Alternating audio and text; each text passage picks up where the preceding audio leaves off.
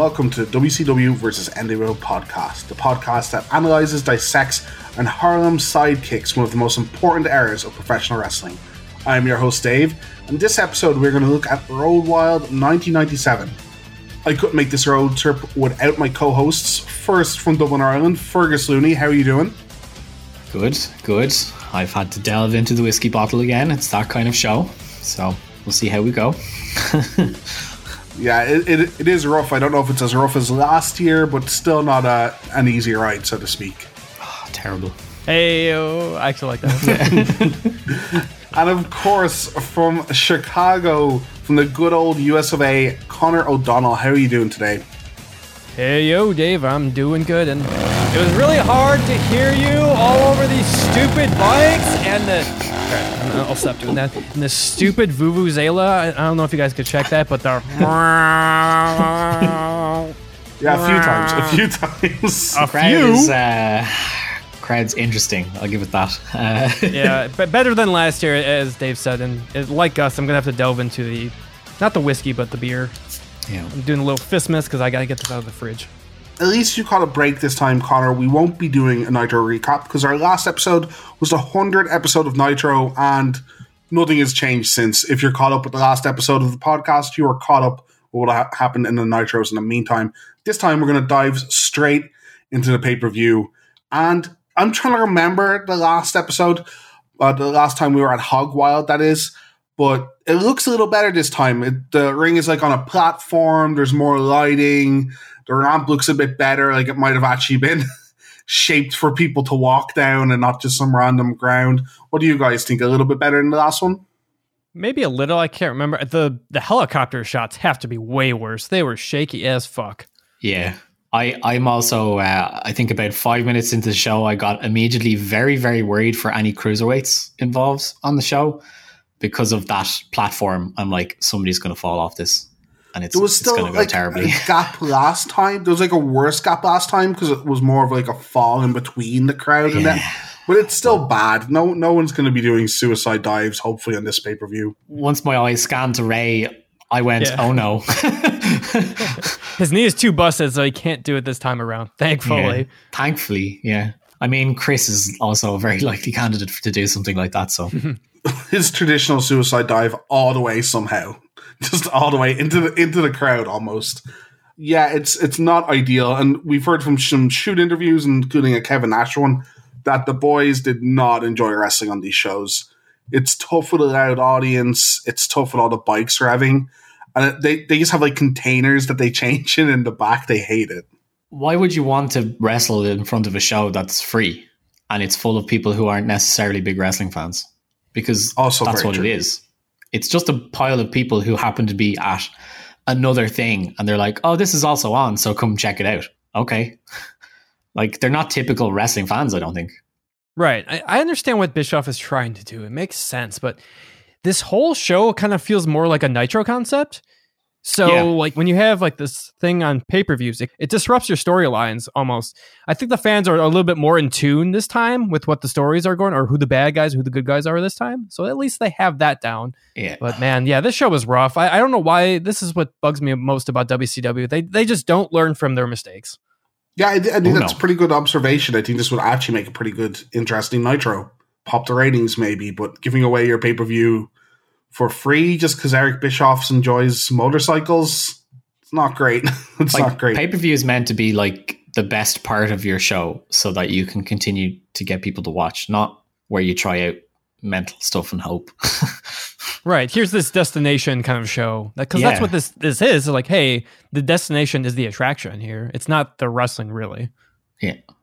the opening package gives us what we hear through the entire pay per view, and that's deafening bike noises. Uh, most annoying of which is the transition between the different slides, which which instead of the revving engine, what what's that kind of big drill they use in NASCAR to change the wheels and like racing? They do it Like a pneumatic well. drill type. Yeah, like when they're just like changing the wheel. Yeah, real quick.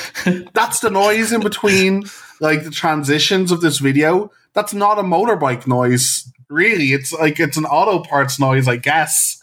It sounds like they bought generic race car noise and they're just like, oh, I know it's not really bikes, but Who's going to tell the difference? Who's going to care? we are told that the NWO propaganda is crumbling around them because of Lex's win.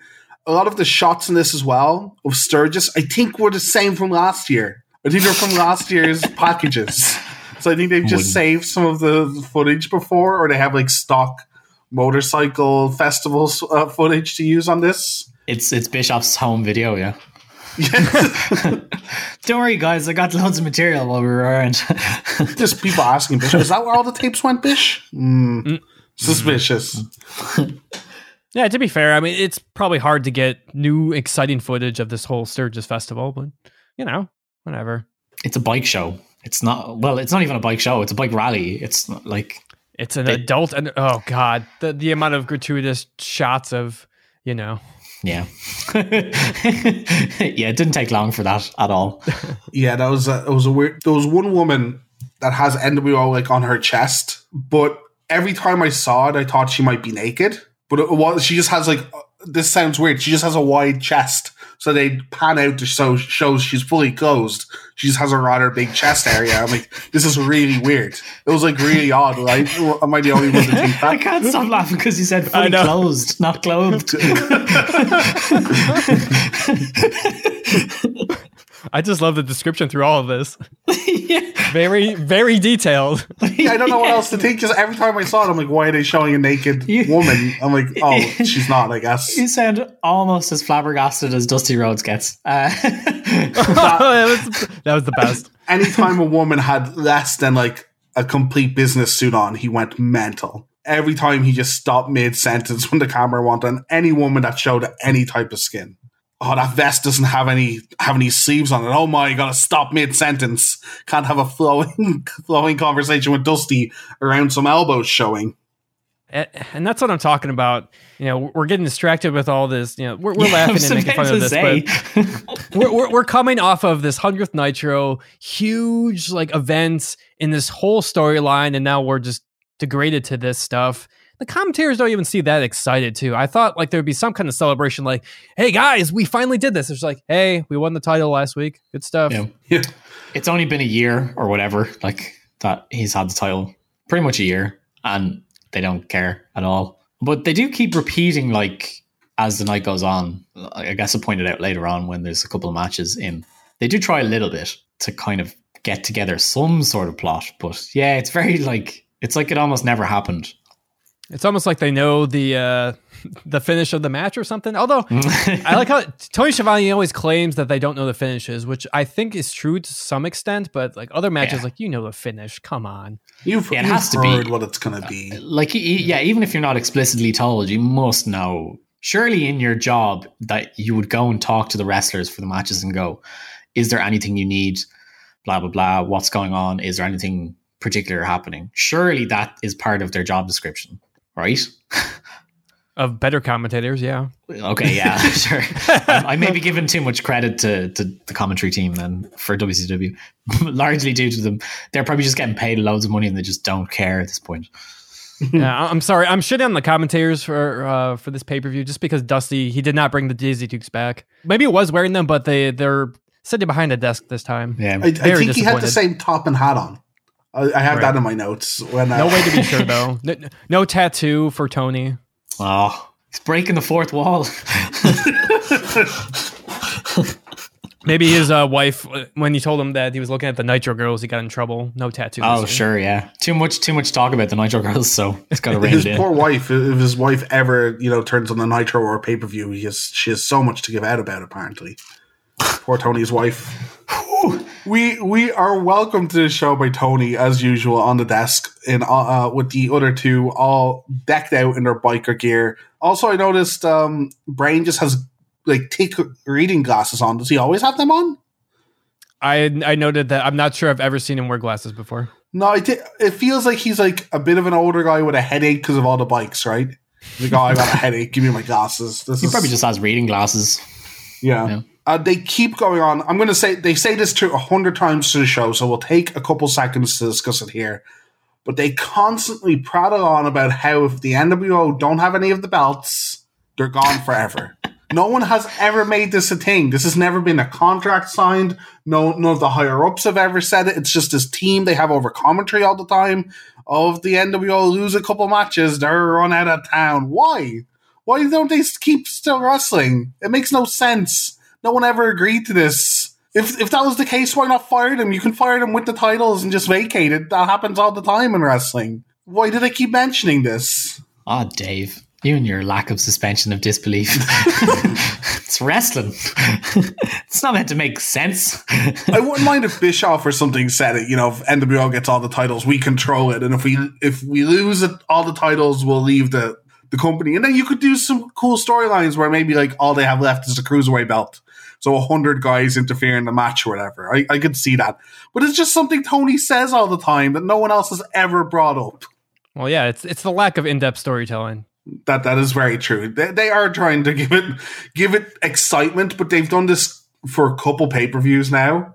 And it is really starting to irritate me, them just making up storyline because there isn't any couple is an understatement. What are you on about? Yeah. They've been basically parroting the same thing for a year now. Mm, it is starting to get quite tedious. Not much more said at the desk, and we go straight into the first match: Harlem Heat versus uh, Vicious and Delicious. That's Buff Bagwell and Scott Norton, Scott Norton, Scott Norton of the NWO. I want to say this is the first like pre-match graphics we've got on the podcast of the match and the names, and it's like biker or highway themed with a big wheel in the background and uh, wrestlers' names show up on vanity plates. I think they've done stuff like Yeah. that before, but This is just in your face, and Yeah. I guess it's not as crappy as usual because like past graphics are so crappy. Like I'm not even paying attention to those.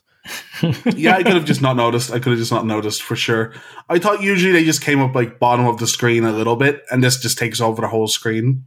makes me fondly remember like the what's the side scroller beat 'em up wrestling game that they had. Is it the arcade one? It's like um No, it's older than that because it has like lots of nonsense arcadey type moves with like Doink the Clown. Th- That's just WrestleMania, right? I thought. Is it yeah, it's ju- WrestleMania? yeah, it is. Yeah. Super It's a Nintendo, re- right? really cartoony one, like the Undertaker like throws out tombstones tombstone, or yeah. whatever. That are yeah, like yeah, yes, yeah. that game's great. That that's the kind of level of graphics we're talking here. I think. Yes, that's what yeah, it reminds me. that, that's that's exactly true. And when you when you went up from easy to hard mode, instead of making the the AI harder, they just have two wrestlers in the ring against you. Makes sense. I mean, yeah, it's WCW booking. Damn it. all I wanted to point out to, to move on from this was that Harlem Heat clearly have deadly music and the NWO B team do not. And if you're under any doubt that it's the B team, Vincent comes out with them. Yeah, Vincent has been demoted. He was carrying the heavyweight title for a while when he first came in, and now straight down to uh to Super B team. We aren't going to go over too many of uh of the backstories to these feuds because again, we went over them in the last episode. But we saw Harlem Heat beat up Vincent last time they had a match, so this is kind of a continuation of that. Though Vincent, You're, stre- as you're usual- stretching it.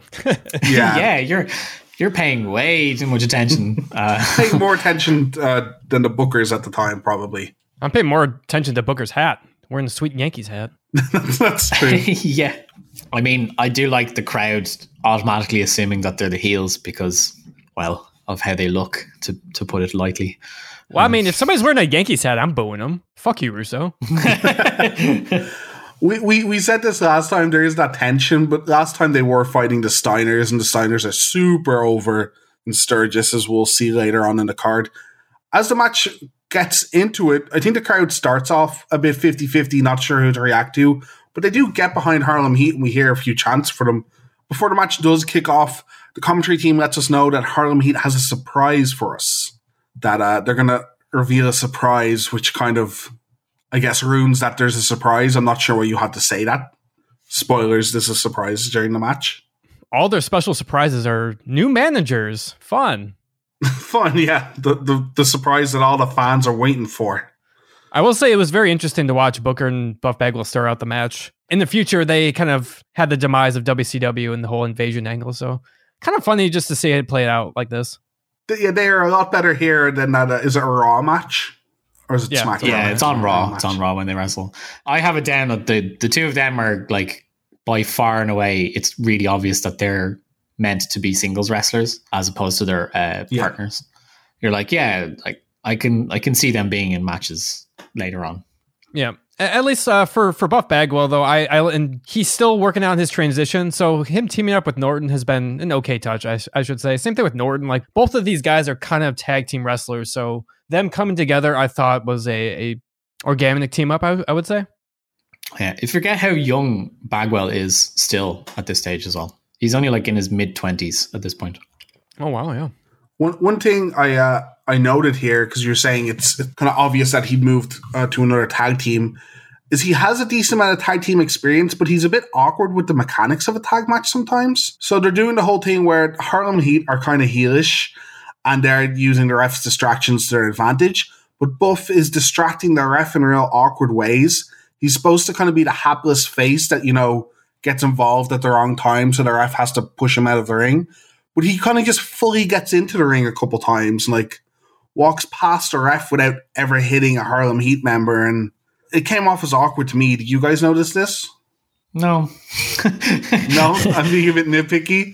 I just have kind of enjoyed Buff, to be honest. I thought it was pretty decent. And he's the hot tag. Like, I kind of like that. He does get the early hot tag in the match, but he's cut down by uh, Stevie, grabbing him at the ropes, bringing the fight to the outside for a bit. A brief Harlem Heat chant busts out of the crowd unexpectedly. They pop big for Booker's scissors kick, which does look pretty great. Booker's really, really good. Booker shouldn't be in a tag team. To be honest, he probably shouldn't be in a tag team now. Uh, yeah, no, B- Booker is looking very good. Story. Looking very good and very athletic in this match. We get our first WCW helicopter shot. Not sure why we need helicopter shots of uh, of beautiful Sturgis and why you'd need to spend money on a on renting a helicopter. I hope renting.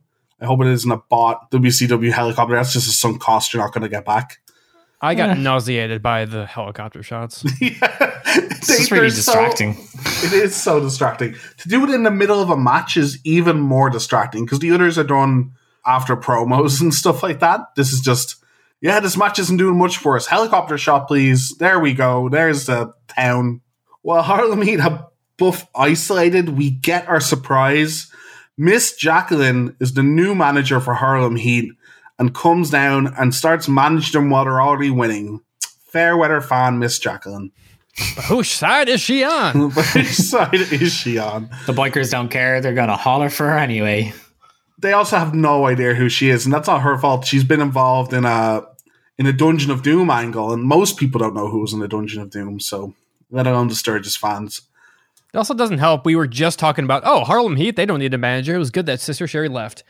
Yeah. Uh, now we bring in another. Why? yeah, I guess they didn't have much else to do with Miss Jackie, but wanted to keep her under contract now that they've kind of just stopped pretending to have a women's division.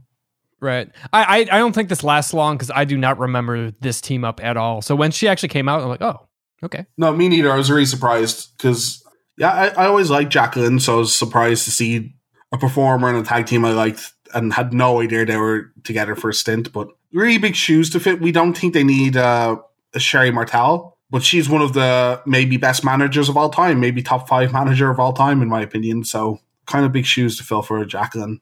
Vincent grabs Ray's foot, and Bagwell and Stevie brawl on the outside after Stevie clocks Vincent to a big pop of the crowd.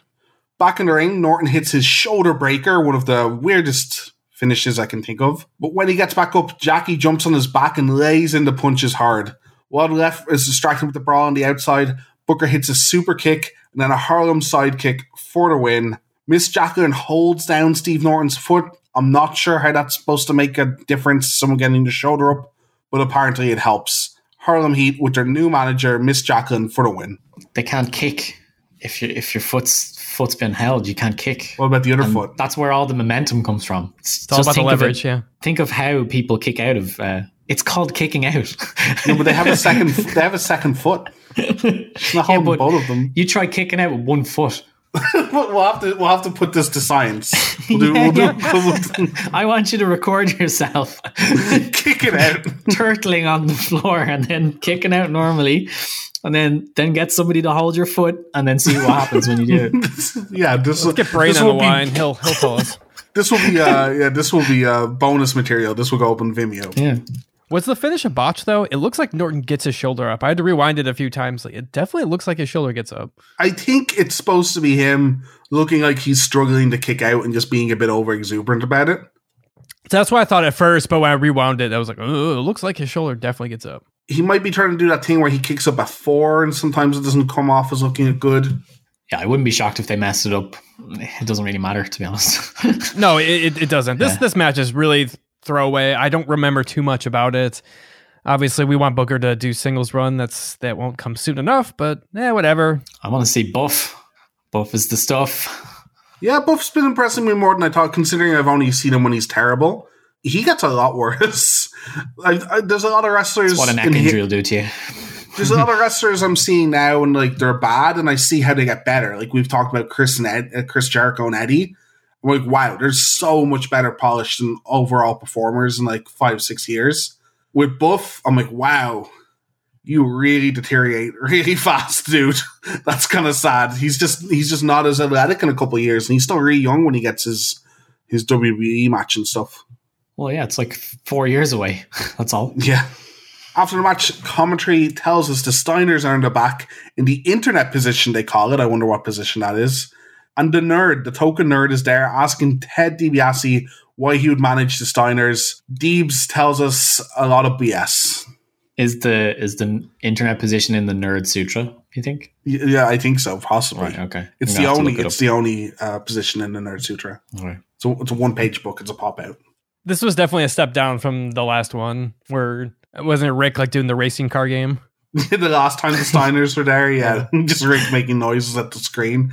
DiBiase's way too coherent for this uh, this nerd internet segment. Seriously, Uh, It's complete waste as well. It's How just- dare he treat the internet nerd like a human?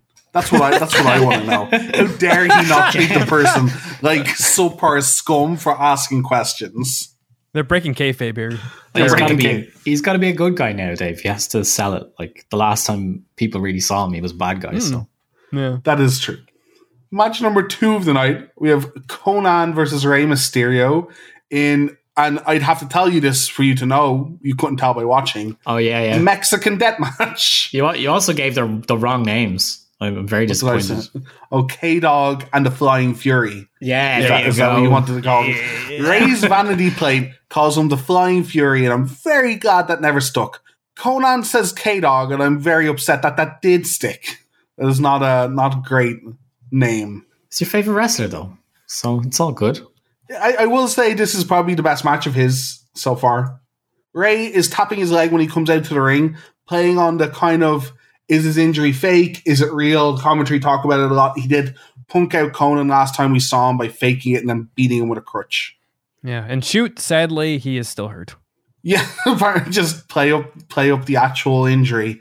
Konnan is playing the dirty, dirty heel this entire time. He keeps staying super grounded and he's just doing big, powerful moves, and this suits one of Rey's opponents perfectly.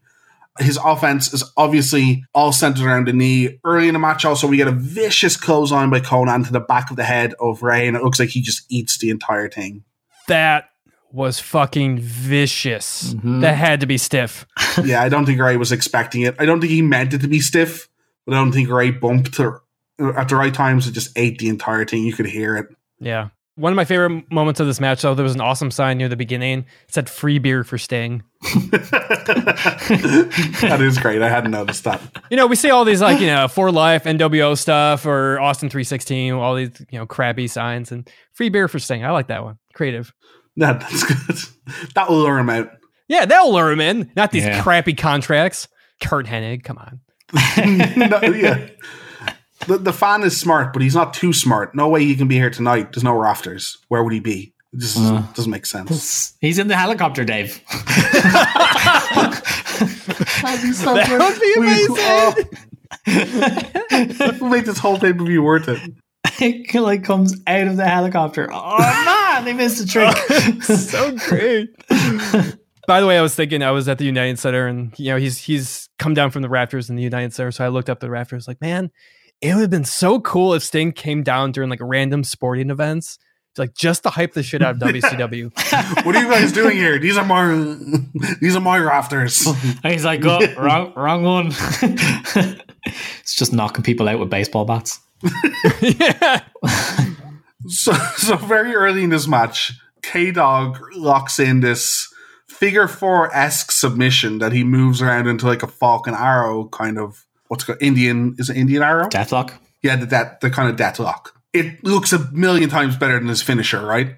It's like figure side figure four he sticks on and like pushes with his leg. I'm like, yeah, I'd buy this as a finish a hundred times more than his actual finish. It it does. It looks a lot better just because Rey is one. He's his selling is amazing. I I, Yeah. I Yeah. definitely underrated Rey as a seller. And I remember when we watched the Hugh Morrus match, he does a similar hold to Hugh, but since he's so um, you know heavy that he like he couldn't do like the hold whatever it was. But with Rey, you can just bend him all you want, and it looks amazing. Yeah. I, I like I like the size of Konnan compared to Rey. I think it's why they work well together. Because if someone's too big, it looks kind of ridiculous when Rey does offense to them. Yeah, when he's doing stuff to Nash, it's like, oh, this is kind of weird. Yeah, it's like it's like a kid playing with his dad almost. It, it's ridiculous. and like, and I I know that stuff could hurt, and they have to do like whole stories where Rey like chops big guys down by the knees or whatever. But it looks like Nash should be able to catch him every time he does like a high flying move. Well, we'll, get to that when Rey is fighting some bigger guys. After this submission is applied for a while, Rey has to go to the outside to rest up his knee, and uh, our questions are answered. His knees are not 100%, and he's starting to sell them a lot. Though the ref starts counting him out. Hell of a death match, ref. Hell of a hell of a death match. I And mean, even I'm though there sure, is I'm sure they told the ref. Uh, yeah, even though there is count, uh, count outs, there's no rope break. Next submission Konnan puts on is wrapping Rey's foot around the bottom rope and applying pressure. Not sure why that's not a rope break. I figured it out. Mexican death match. Its actual rules are there's count outs, but no rope breaks. That's what makes it death. No, the, it, it makes it death because they always happen in the shittiest pay per views. Last time it was at Souled Out. yeah. That's the trick. They're making Mexican. They're making Mexican fans watch it, and it's going to be the death of them because of how bad it is.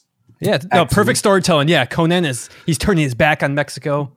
Brilliant. By having Yeah. these terrible matches. He's by disgracing his legacy. Oh, okay, yeah, sure. yeah, sure. He's kept that gimmick up to today. Anyway, Oh, so Hmm. was some sort of like artistic statement all this time, right? Yeah, long term booking. Yeah. Wow. yeah.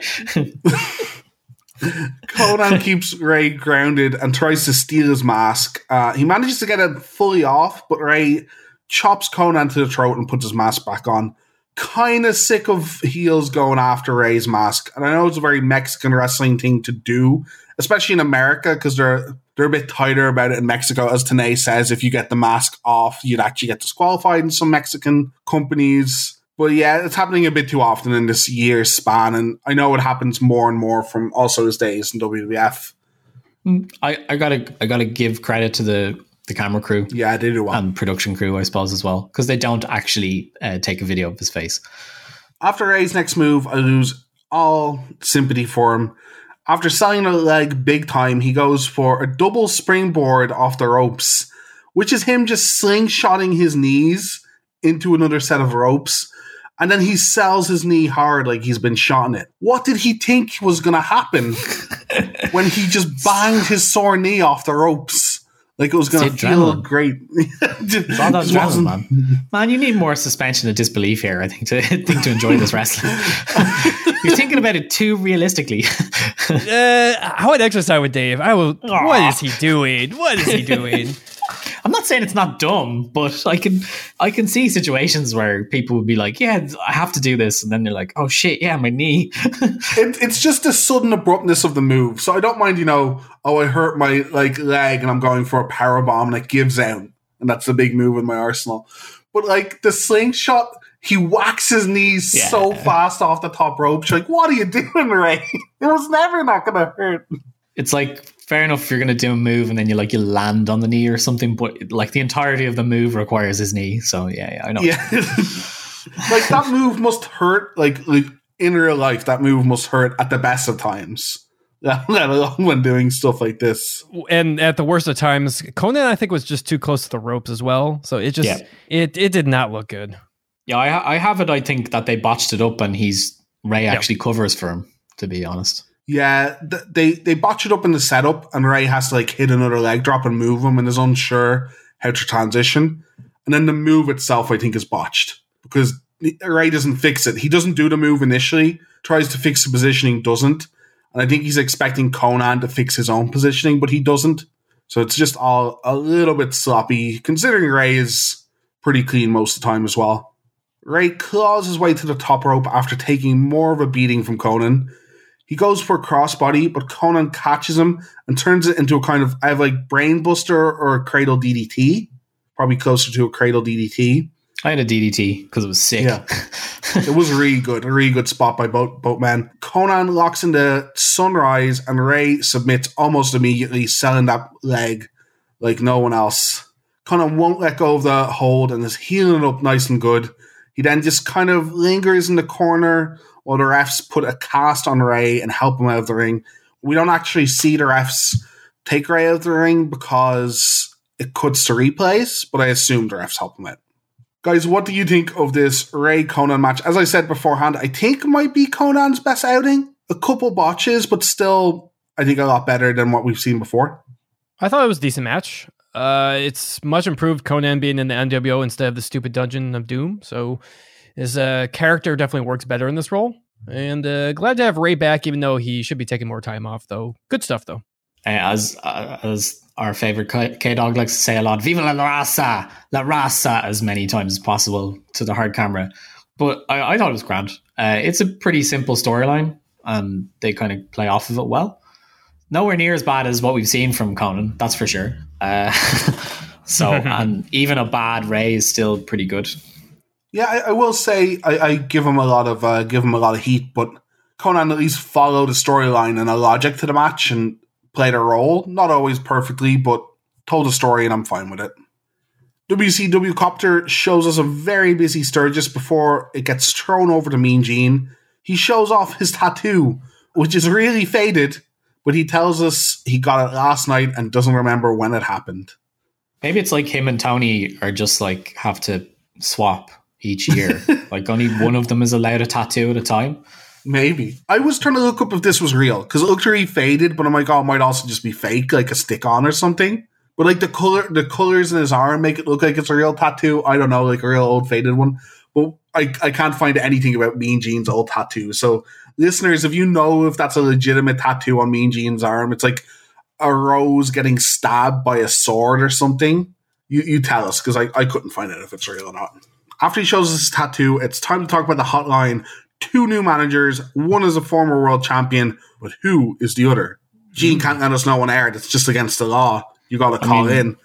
Is he just referring to the two managers who've been already on the show? I was trying. I was trying to think. Would you consider DiBiase a former world champ? He's like an NW, NWA world champ, I think. Right? Uh, I don't think he won. He ever won a world title, actually. So that's a good question. Yeah, uh, Gene really knows what the kids want to hear, and that's news about two random managers. That's why we all tune into wrestling. Third match of the night, we get the Horseman team of Steve Mongo McMichael and Chris Benoit against the random team of Jeff Jarrett and Dean Malenko. We're told before this match that it's a elimination tag match, meaning both men need to be eliminated to lose the match. Bit of a grudge match. We saw that uh, before that Malenko has joined forces for some unknown hateful reasons with reasons. Jeff Jarrett to take on the Horsemen. Strength in numbers. Yeah. yeah. Dean just has a random dislike of Chris Benoit, and that's why he's involved in this. Despite wanting to be better off alone, strength in numbers can't be beat, apparently. Wolfpack. A wolf is a solitary, lonely hunter that's better in packs when I first watched this match, it before we'd watched the Nitro. So I genuinely had written down what did he do to deserve Jeff Jarrett? he started so high. He started so good in 97. I'm starting to go off of Dean the more we watch him, to be honest. I, I don't blame you. Yeah. Yeah, he, he doesn't he doesn't adapt that much like other wrestlers have we've seen so far. I just I think the more I watch him, the more I, I realize it seems to feel like it's just everybody around him is really, really good, and he just kind of works with them well. He he isn't a good generation. Yeah. I, I, I was thinking this, and we're going to talk about it a bit in the next match. But Alex Wright, who was new to the cast, is a good wrestler. Like is maybe in a is like probably an above average wrestler, Oh, But he's- let's not go too far now. I think he's. I think his matches are kind of forgettable, and it's not because he does anything wrong. Just the cruiserweight class, like the guys about that age, and some of them are still still working today. There's just all time greats. I think in that in, in, Oh. in, the, in that kind of category, I- it's I don't super know. easy to forget about people. I mean, it's not to go into too much spoiler territory, but he has a match next month, and it's not pretty. I'll, I'll tell you that. Dean or Alex? Alex, Alex. Fair, fair. Yeah, this at this point we we have Dusty just he forgets his whole point. He even says he's a flubbergasted when he sees a woman in the crowd. A plus stuff. You know, he doesn't pose, he doesn't strut with Jeff Jarrett, and they did not walk out side by side. He's a whoa, Nelly. He's a, he's always been he's always been. An indiv- and I'm Go getting ahead. ready to spit this out. Go ahead. He's always. You want me to do? Well, go ahead, Tony. Take this. I'm flabbergasted. I guarantee it. Okay, uh, Deborah McMichael in the ring. Uh, I mean, they get loads of material out of it as well. Like, it, it's not like they just kind of let him away with it. It's like Bobby and, and Tony are like, nope, no, we're, we're definitely going to talk about this now, as if we weren't awkward enough about this show. Well, they're they're bored, so they they gotta enjoy it somehow. Yeah. I mean, the crowd is kind of bored as well. I mean, they don't seem to be too into it. Not until Jeff Jarrett gets into the ring. They definitely know who they don't oh like, and they, don't like Jeff Jarrett. Hate Jarrett. A universal truth. As as a species, we can't agree on many things, except fuck Jeff Jarrett. Oh man, I can't wait till you find out that like Jeff Jarrett was responsible for all of your favorite storylines in WWE going forward. Oh yeah, oh yeah. this is the first time in a while we get the horsemen coming out first, where I feel like they're horsemen, that they're not just doing individual thing. It's the four horsemen trying to prove a point. Still not a lot of communication between Chris and Mongo, but I don't think there's ever a lot of communication between Chris and anybody. I think Chris has just decided he's going to wrestle his kind of match, and everybody else can figure it out afterwards. Yeah. Malenko and Jarrett out second to Jarrett's music, and Dean, who looks like his soul is crushed. He just lingers a good 10 steps behind Jarrett. He doesn't do any strutting or interaction. His eyes are dead like shark's eyes, though I'm not sure there's much of a difference between that and his first matches. But he does those wrist rubs though. Classic. oh, Yeah. yeah. Such character, much emotion. does does he have less character than Lance Storm? yes, Yeah. Yeah, I think so. without question. Mm, yeah, you know, you're I probably think right. I think Lance is more in on the joke than uh, that, than that Dean yeah, that he's so straight. Right? Certainly, Lance in WWE gets that he his gimmick is he doesn't have personality almost, where Dean just doesn't have personality. Yeah, I think it helps that Lance is Canadian, so he kind of you can pull from that well as well. Yeah, that's true. That's true. That that is American Wrestling Federation's number one trope, right? Canadians, ugh, they also Well, it's wrestle. just foreigners, evil foreigner. That's all you really Hmm. need. Like, we get our technical wrestling fix straight away into this match. Beautiful exchanges early on by Chris and Dean, reminiscent of the last time they were here, which was their singles match. yep. This is before Mongo's tagged in, and then the power hour begins with a lot of shouting. And I've said this before Mongo, not the greatest wrestler, but he does interact with the crowd well and he does get them going. I kind of like the mixed team of Chris and Mongo, the kind of super, you know, technical and athletic wrestler, and just this mouthy kind of powerhouse doesn't have to do too many moves to prove his point. You this hide probably the wrong way of, of putting it, but the brains and brawn. Je- Jesus, yeah. Which is which? Uh. which is which? And we'll let the fans decide. That, that's not what I was I was grinning with, with him for. Jarrett sucks chants r- ringing throughout the crowd at the stage of the match already, and he hasn't even been in the ring. In the middle of the match, I was already in on it, and I was like, "Why is Jarrett the hot tag? Something is up here." yeah. Why are they waiting so long for the main guy to get into the ring? Yeah, it was also weird just because, yeah, again, the Horsemen are supposed to be the heels, but they're kind of the faces at this point. So I don't know. This match was a really it was it was a snore. I, I fell asleep. It, it was the action was good. You know, the Dean and Benoit stuff squaring off is really good, and it seemed to be, actually work well together. But for some reason, I just couldn't get into this match. No. Another thing that Me annoyed either. me, just like the the match I said before with the weird kind of distractions, neither Mongo or Chris brought Dean into their corner to make the tag. So they just leave Dean in the middle of the ring and he wouldn't know what to do. He kind of just stood there and waited for the next guy to get tagged.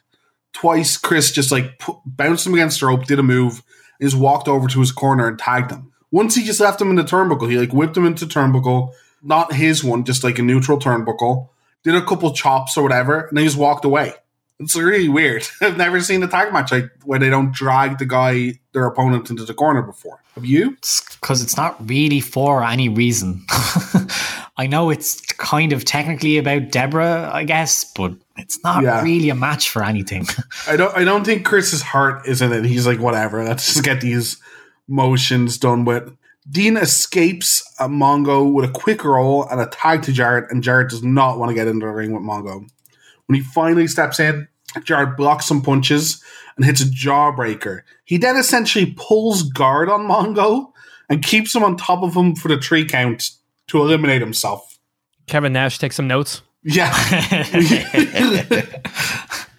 leaving Dean to get hammered by the horseman. Points at his head like he's smart, and I was saying this before the cast starts. While I'm not opposed to what happens here and the storyline behind it, it really pokes holes in every other wrestling match that happened. Why wouldn't defending champions just do this all the time, outside of the finger poke of doom, of course?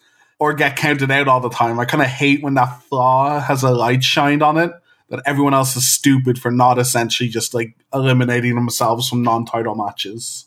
That's that's just to make him really, really smart, Dave. Because hmm. other people haven't thought of it. But yeah, it's just really fucking dumb, to be honest. I do know smart people in real life. They point at their heads. You know, when, when, I've seen you do that multiple times. ah, now it makes sense. But, but was Dave wearing the Jarrett outfit? That I'd pay to see. but like cut so you can see his chest. I would probably need two Jarrett outfits tied together for it to fit me, but. Yeah, I Oh, don't know. man. Can you just imagine passing an academic, an uh, academic in the street and then pointing to their head? Got a degree in physics. Point point. I just it's just a weird thing wrestlers do. Dean puts up a fight for a little bit when he gets hit by a tombstone and a flying headbutt by Chris. They're not done with him. Quick tag to Mongo for another tombstone, or as I found out today, it's called the Mongo Spike. Not Yeah, as commentary good would not. a- T- yeah, commentary would not tell you the name of the move. Of course, that's how No. hard it- that is. I, I would not ever call it that. Disrespectful to call that move, move a Mongo Spike. this match is really bland to, to get to the end, by the way. This is Yeah. it's just bleh. I just don't care. Couldn't care. I think what my problem is is we were so happy to have Benoit move on from his never-ending feud, but now he's just got And this is the reward. your reward is get stuck in another end, never-ending feud that's been going on for eight months now. I, I am about past time, past time by months for the Horsemen to get involved with the NWO. That's all I want. It's like it's all I've really wanted to see for a long time. Was just a Horseman go. Well, WCW didn't get it done in the first couple of months. It's our turn to, to face the NWO and fight them. Careful what you wish for. yeah, that might end horribly, but like that's just a pretty natural progression to the story. The horsemen were tied up with the dungeon, and once they're done with the dungeon, they should move on to the NWO. That should be their next rivals. They should all pair off against different sections of it. Right, they need to redeem themselves from screwing it up last time, right? exactly. Exactly. After this match, we see this WCW wrestlers make the trip to Sturgis. Last year, this video was like full on seven or eight wrestlers have their own bikes, including Medusa, and they were making their way down to Sturgis on the road trip. This time, it was just the Steiners without shirts on. that is the wrestlers that made the trip apparently this year. So we we have to talk about this a little bit because I don't know what it is about this broadcast. It, it was either like the crew was like hungover or they just didn't have enough time because they had like a three hour nitro or whatever. But this broadcast is so lazy. Did you guys notice this? I mean, we don't have any promos. All these promo packages are super short, which is fine because I'm like, sweet, I don't have to watch long, A crappy of shite. people riding bikes. Yeah. Lo- loads of shite. Yeah. and Now we just have like, eh, whatever. Next match. N- not that I want to see a Lex promo, but like, mention your world champion. Like, your Yeah. Lex doesn't really get mentioned that much. Like, this should be something that you're bragging about. We finally have the belt back, and Yeah, it's and just, there's just nothing. hey, we're at Sturgis having a fun time. Yeah. Cool. Everybody's just chilling out. okay. I have it down as these are dire. I'd rather not Agreed. see them. I'd rather just go right to a match so we can get this over with quicker. Yeah. Well, Bobby needs to take a drink break at some point, right? I suppose. Yeah. Match number four of the night. Spe- speaking of getting through the matches, match number four of the night. Alex Wright, current cruiserweight champion, against Chris Lionheart Jericho. Chris coming out to his super bland music as normal, but this time he has a very colourful lion jacket, and I enjoyed that. That music is so bland. The crowd didn't even realize he was a wrestler for a while. Like they literally do nothing. Why is there uh, some music for that glorified roadie? Yeah, it- Weird. the only reason they realize it's a match is because of his opponent and how utterly over the top uh, the, the his music is. the first time Alex dances, the crowd don't react. and then the crowd recognize it might be a thing that could be repeated and they hate it. The initial, it feels like the crowd were going to let him away with the initial one. They're like, oh, this guy is just a bit goofy. Then he starts shouting at the crowd and dancing and like, no, boo, no more. You got one. You gotta love though Alex Wright, or you gotta love Tony Schiavone burying Alex Wright because some a fan comes to this event with Alex Wright is the man sign. One, that's awesome, but Tony's like, who in the world would have that sign? Way to build up your cruiserweight champion. yeah. Way, way to go. He's absolutely buried in cruiserweight. This is Das Wunderkind you were talking about. Hey, don't cough. Oh, the first time I saw his his his dance, I was like, "Oh, that's so bad." And then he did it again. I went, oh, "Actually, that's perfect." I like that he kind of looks at himself when he does it. He kind of looks down at himself as almost if he's like, "Are you seeing these abs He's and these superior moves?" in every way, so of course you're going to. Well, Can we, we we we didn't really talk about his tights that much. I mean, we talked about there being like neon green and weird colors. It really bothers me. His trunks, they're like above his waist. Yeah, Does that bother you guys or not? It That's really European me. wrestling, baby. Mm, That's, right. that's You- you classic European wrestling style, and it's awful. It looks awful. It looks as dated as it is. I guess it's like uh like for the women it's their nipples, and for the men it's their belly button. Uh, I don't, I don't know. so he genuinely looks like he's just been given his tights the day of the event almost every time. They're like, uh, yeah, we got some in the back. Hang on. No, hold on. They have to be neon. Okay, Yeah. neon orange or neon green. Mm. Don't worry, Macho Man is on the roster. So it's, What do you? What are you? A ten? We have a fourteen neon green. Take it or leave it. Sold. Take it or leave it. Hit my music. Ah, it's so good. Wright plays the cowardly heel early and often in this match, bailing to the outside and working the crowd, trying to blindside Jericho when he turns uh, turns his back. But uh, Jericho, smart, the smart head point face, drop toe holds him. Wright uses Jericho's hair to get the advantage in the early graps, keeping Jericho close to him at all times and not letting him get any separation. After getting crotched on the ropes, though, Alex does the Hogan walk away, but Jericho stops him with a crossbody off Brett's rope. So th- there's a few things we need to talk about early in the match. The chant. There's the ch- yeah, there's the chant, and there's a couple of commentary points we need to bring up. Which one do you want to talk about first, Dave? I did not hear what they said in the chant. I couldn't Really? hear. Oh, my Why, God. why did you not tell me? Ah. What was it? Whoa! It begins with F and ends with agate. yeah. Oh, geez. Like, and it's dead. not even close to being subtle. Like, it's, yeah. right, and Jericho is playing it up to the crowd, and the engines are revving a ton. Yeah. I mean, So- like, it, there's nothing they can really do except play up to it because they may as well use the heat that they're getting. But yeah, it's, Yeah. it's- It does it not. has age not well. aged well. Uh, that's no, sure. no. I, I would have also said in its time, not like not not more acceptable, but definitely a more widely used term back then. Sure. I, I've missed the commentary stuff though. So there was a couple commentary pieces that I thought were interesting. Apparently, the weight limit of the division is 225 pounds. oh, yes, I oh, do. yeah. I do. I do remember this bit. Yeah. So Tenay, yeah, marks that these two have an advantage over the other cruiserweights because they're a little bit under 225. They said, I think he said they're over 220. Like I didn't even know there was a weight limit to the division. I'm sure it was just made up, and Tenay's just speaking out of his ass Yeah. to make these other guys look good. I mean, I'm sure it'll change whenever they feel like it. So, Right. Also, no way Alex is that light, but that's something else. oh, I could believe that. He looks He's mad so gaunt. tall. Yeah, but he's not built at all. That's true. There's so much human there, though. You know what? He's like six four, six five, or something. So much human. yeah, there's just taller people are just heavy. he- Heavy. It- Put that on the so Tinder hard. bio. It's just it will be super hard for him to be that. Like, consider. I think Jericho's on the edge of that kind of weight, but Jericho has never been like super shredded. He's always a little pudgy. He's always a little dad bod. I, Alex Wright's a good like three or four inches taller than him. I, I do I do find it hard to believe that he would be a cruiserweight all the same.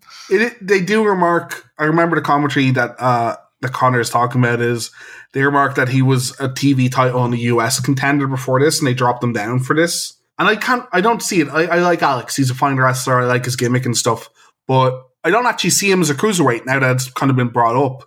I just don't think he has the style or physique for that. Really, I, I would agree. Yeah, I, I thought it was interesting to bring it up, but it blatantly points it out where this division has gone. It's kind of lost at this point Yeah, because well, we we started with oh Rey with a lot of high flying moves. Now we've kind of gone to a different direction here, which is fine, but it was kind of a weird way to point it out. I thought. yeah. the sad thing is now it's like everything else. So it's like the cruiserweights did too good of a job to get the belt over. Because I think the cruiserweight title, while it's being slingshotted around a bit, does mean something. I think it's a lot more notable than TV and a huge amount more notable than the US title, which I think neither of them mean anything anymore because of how they've treated them over the last year. Or it would take a while for them to mean something. But certainly the US, where you could argue that, that the cruiserweight is maybe the secondary title of the company now, but not on purpose. Just very good wrestlers have done a good job popping the crowd with that title on the line. Yeah, this this cruiserweight match is really bland. I have to say as well. um, I, I think Alex is somebody that they like, but isn't necessarily very good, at least yet. I don't think he's very limited in the ring, and Chris does his best to carry him, and it works to a degree. But Yeah, it works to a degree. At at least they get reactions out of the crowd. Yeah. And that's what most of the other matches on this card really don't do. Yeah. It's okay. I mean, it it starts off nicely, but yeah, this this match does slow down towards the middle for sure. it's like And- they've gone, okay, Prince Iaukea didn't work. Who else we got? Okay, let's try this guy. And it seems very, very similar in terms of what they're trying to do. They even had neon green pants, didn't they? yeah, I think so. My God, they really did just give them all the same wrestling gear. Do you know anything is they have mid carders they could push? Like Jericho's one of them to an extent. That are very good wrestlers, but maybe just need a revamp of their characters or repackage or push. They just don't. They keep pushing these guys that are a little inexperienced. Well, uh, Prince Iaukea was extremely inexperienced, and guy, and Alex is just not a complete wrestler yet. But yeah, it, it's it's weird. It is weird that they're getting these young guys and putting. But they also put. They're not building them right. They're just like, well, here's a title. Like this could just be a feud for not a title, and you could still build Alex and not have to put the pressure of being one of your champions on his shoulders. And it does feel like he's a bit underdeveloped to have a belt at the moment. I mean, was their plan to have Rey have the belt and he just keeps getting injured? could be, could very much Yeah, be. it, it definitely could be, and, and I think that's what the division has been been hurting because I think they had some nice storytelling with with Ultimo you know, having Sonny there against Dean, and then Rey being in the mix as well, and then Syxx kind of foiling all the plans as well. So the cruiserweight division has definitely lost that aspect for sure. We we we had some nice story elements, and then all of a sudden, just like oh, Jericho beats him on a house show, and now we're in this weird limbo period, just zero storylines and very bland characters. Yeah, I agree. The rest of this match, besides what I pointed out already, is not much to talk about. I, I've noted that Wright's chops are actually quite impressive. Maybe not as vicious as Benoit's or clean as Flair's, but big chops, big noises. Looks really good for the heel. He has this like weird top rope stomp to the sternum, but he lands on his other foot, and I, I don't think that looks fantastic. I hope he drops that fast enough. He's a good moonsault. Yeah, he is a Yeah. really pretty mo- moonsault, especially for such a tall guy. Jericho gets the ste- uh, head of steam back after the missed moonsault. Hits a Lionsault onto Alex's back is kind of Jericho's highlight, followed by the du- the patented double power bombs we've seen. It's been cool, and I have to say, marked in Syxx's match, watching some of these moves kind of develop and get better as time goes. So Syxx's Bronco Buster goes from being kind of weird and not connecting at start to kind of complete later on. And the same with these double power bombs. We see Jericho do this for a very long time in his career. We kind of saw it at the start of the move development on these kind of shows. Mm. Right. It is really cool because yeah, these guys you can tell the guys that become kind of legendary in the business, and it's kind of the guys that we've mentioned. You know, DDP, Jericho, X Pac. Like they, the reason they become such big names later on is just they keep evolving. It's not just characters, what they say. It's in their moves as well, and I think that's a perfect example of why these guys were just so successful in the business. It's it's a bit like watching a comedian in your hometown, and then one or two of his jokes he did in your hometown makes like his big Netflix special because every one of them have Netflix special full routine, and that's what we're seeing. We're seeing little bits of Chris's and Eddie's and Syxx's matches that worked before get carried over to their next match, and what became one good spot becomes a classic in their move set. But we get that here with Jericho with his double power bombs after the Lionsault. Afterwards, he gets crotched on the top rope. A big suplex swings momentum back into Alex's favor. A few pinning combos before Jericho goes for a roll up, but Alex rolls right through and grabs a big fistful of tights for the three count, a retention of the Cruiserweight Championship. And I don't know if I was expecting Alex to come out of this pay per view with the title. How about you guys? Uh, blindly thinking of it, yeah, I would have thought Jericho would win, but uh, it, it doesn't really matter much It's me. fine, but I kind of thought he might have been a transition champion, but as we were talking about, would not end up being. Don't know about that now. Yeah, well, w- w- the way the the matches have been booked, they've been pretty even. So I I, I didn't mind that being a close affair. Him win- winning with a roll up feels very fluky. At least Yeah. it was a clean finish. But At least it's also a he- heelish finish, is what I like. As you said, A- Alex not a complete wrestler yet, but playing up to the crowd well and getting his heelish finish in. I do love Wright tries to dance after the match, but he sells his back hurting. I I love that. That's probably my favorite moment of the whole match. No, that was pretty great. That was pretty great. I, I was like surprised you guys didn't like this match as much as I did. I, I thought this is one of the better matches on the card. I mean, it's not the best cruiserweight match Hmm. because I, I thought they started off really well, but both of these guys haven't really had long matches in WCW, so naturally, I think they got a little tired in the second half, particularly. But they, they seemed a little lost. Jericho was targeting Wright's arm, and that at one point it was just unnecessary. And they, I wish he like kind of teased the lion tamer. So the complete package of Jericho is still not there. He's still working things out. Same thing with Wright. You know, he's still kind of a work in progress, but I still enjoyed it for what it was compared to the next match on the card. Yeah, I think it's fine. Okay. It's just, I guess, uh, maybe it's colored because it's hard to think of Chris without his full body of work in my brain. You're like, oh, I expect more from him. But I mean, maybe I shouldn't expect more from him at this point. But I do think Alex is very limited. I, I, I don't think he's a very good wrestler. Uh, yeah, ki- kind of the same. Just absolutely fine. But a lot of these matches, if this was like on a card with a bunch of good matches, maybe I'd be in the mood to watch it.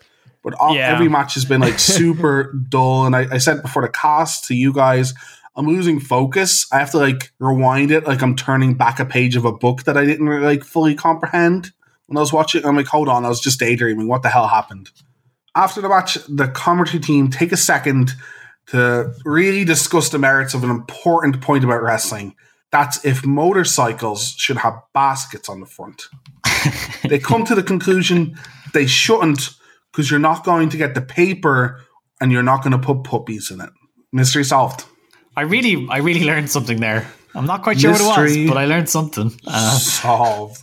match number five of the night Ric Flair versus Syxx, singles match of the disrespectful Syxx, not respecting his elders in Ric Flair. So this challenge was thrown at, down.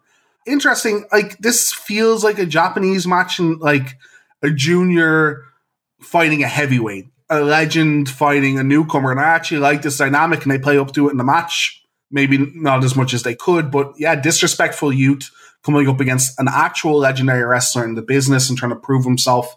Matches like this must also mean they're very behind Syxx at the moment, and I can see why he's getting really good reactions from the crowd. Yeah, It's really interesting you say that for a numerous re- a number of reasons. yeah, I was like, considering the foreshadowing Connor has been talking, uh, I, I don't think Connor likes this match. I'm not saying I like it, I just like the story. right, right. Wow. Well, so there was a few things that I meant by that was, yeah, Syxx is uh spoilers. He's not going to last very long in this company. He, I read in the dirt sheets that he basically got fired before this pay per view, but like Hall and Nash complained apparently or whatever, so they got him back in. Who knows? Did it, did it say why he got fired? he said some dirty language on TV, and the the Turner executive was like, "You got to get this guy out of here," or something, whatever.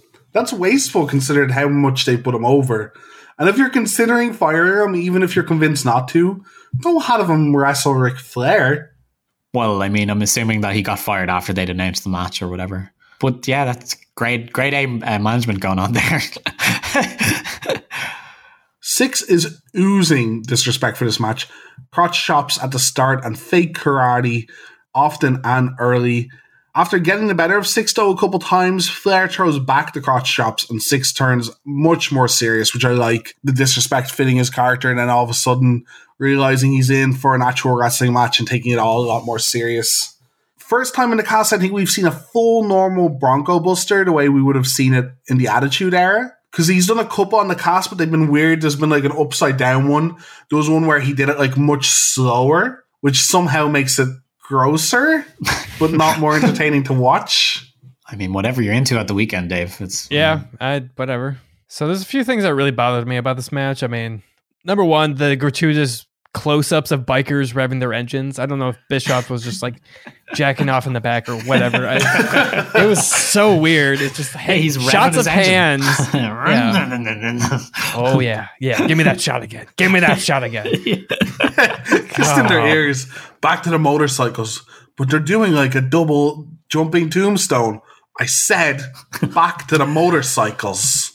oh man. Uh, anyway, so we've had a couple NWO matches now, and we, we talked a little about the continuity between Nitro and pay per view. Like, why doesn't the NWO come out with their other members? Okay, Vincent came out with the the tag team, but that's it Yeah. for the entire night. The one excuse I'll give it for this match is I think commentary said sometime like, oh, they must be like brainstorming with Hogan on how to keep or how to get back the World Heavyweight Championship. Yeah, Bra- Brain says they must be in a meeting. Okay. Yeah, they must be in a meeting. So at least at least they know it's kind of ridiculous that they're doing this and they're throwing out excuses. But yeah, that it's not only this isolated one, they've stopped kind of doing it the last couple pay per views. Well, they almost never do it. Like, Which which is weird because in my mind, the NWO was associated with like non matches, them just stomping people for winning matches. I kind of get it from a overall point of view, and that like, there's only so many times you can do it before people get fed up of it.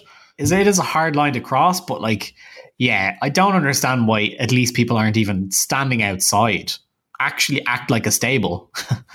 Right, and that's all I want because the whole feud between Rey Mysterio with Syxx, Hall, and Nash is because the Outsiders came out with Syxx with all their matches that they had. Hmm. It, I, I, it's that's what bothers me is like we're coming right off from that into this. It's just the continuity is just all over the place here. yep, agreed. Yeah, agreed. Agreed. Agree. This match is not really very long and has a lot of filler in the mids, kind of midsection. Flair does not get much offense in early in the match. It's all Syxx kind of kicks and grinding down Flair. A long distance leg drop by Syxx looks pretty impressive. Flair gets some offense in. He has some huge chops when it looks like he's too tired or he's worn down, just out of nowhere, and they look pretty cool. Syxx goes for a second Bronco Buster on Flair in the corner, where Flair gets his boot up, crotching or dick kicking, I guess, Syxx. he pinned Syxx after this with both feet on the top rope, and that is the most believable finish in wrestling history. If I ran that fast right into a dick shot, I'd be down for it for a night. This for like 40, 50 seconds. No way anyone's getting up. I'm not bothered kicking up out of that situation. Best finish in the business. It looks like he actually took it pretty well too. He had to have been wearing a cup or something because Yeah, I imagine. can't really fake that. Really, he got him right in there. It's r- right in the gooch. This match Well, was bad. It- yeah, it I, was I so have to agree. You've kind of given your breakdown of it already, Connor, but I, I- I think I agree. It's it's a bad match. I like the idea of the story of Syxx against Flair and that overarching, you know, young, old, disrespectful, old school kind of dynamic, and kind of wish it, we could have seen a bit more of it or fleshed out a bit more. I, I thought it was all right. I think it made look Syxx look more legit because he got most of the offense in, and it's really only like Flair just happens to be that little bit more canny and ring general esque that he's able to kind of Yeah. steal a win out of it. Like I don't think it goes away. You go away thinking, "Oh, Flair beat him." It was real like, yeah, Flair kind of just outsmarted him. He wasn't necessarily a better wrestler than him that in that match, but I enjoyed it. There was a few things that really bothered me. No, like the crowd was just not into it. Yeah. So that, that was that was one huge thing. They had long rest holds after long rest holds. You know, Flair is supposed to be this guy that's in like this great condition. He's obviously past his prime, even though Brain's like, oh, best shape of his life. And okay. Now we have 10 minute rest holds. That that doesn't really hold true. I, I just have really bad memories of Flair uh, during this time.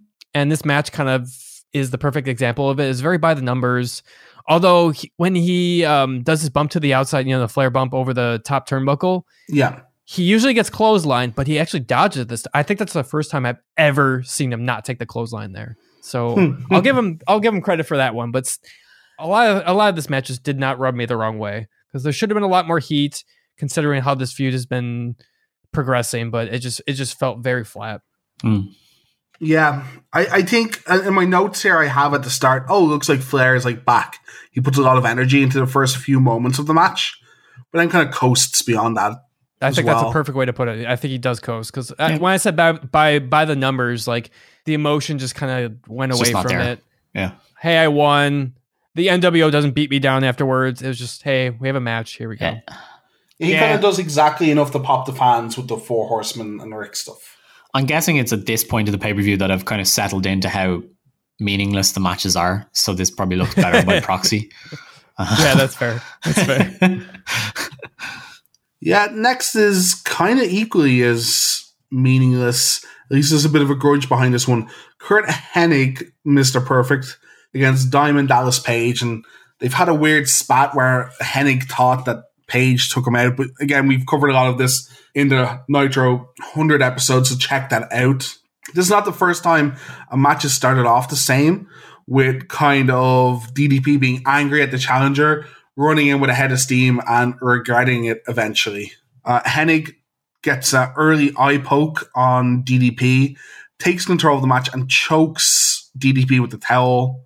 Considering some stuff that happens later in the night, why is that not a DQ? Yeah, just Listen, don't ask those questions anymore. There are so many bad ref decisions in this match. That is not the one that you need to be getting annoyed at. There's one thing that made me perk up in the beginning of this match. Well, okay, two things.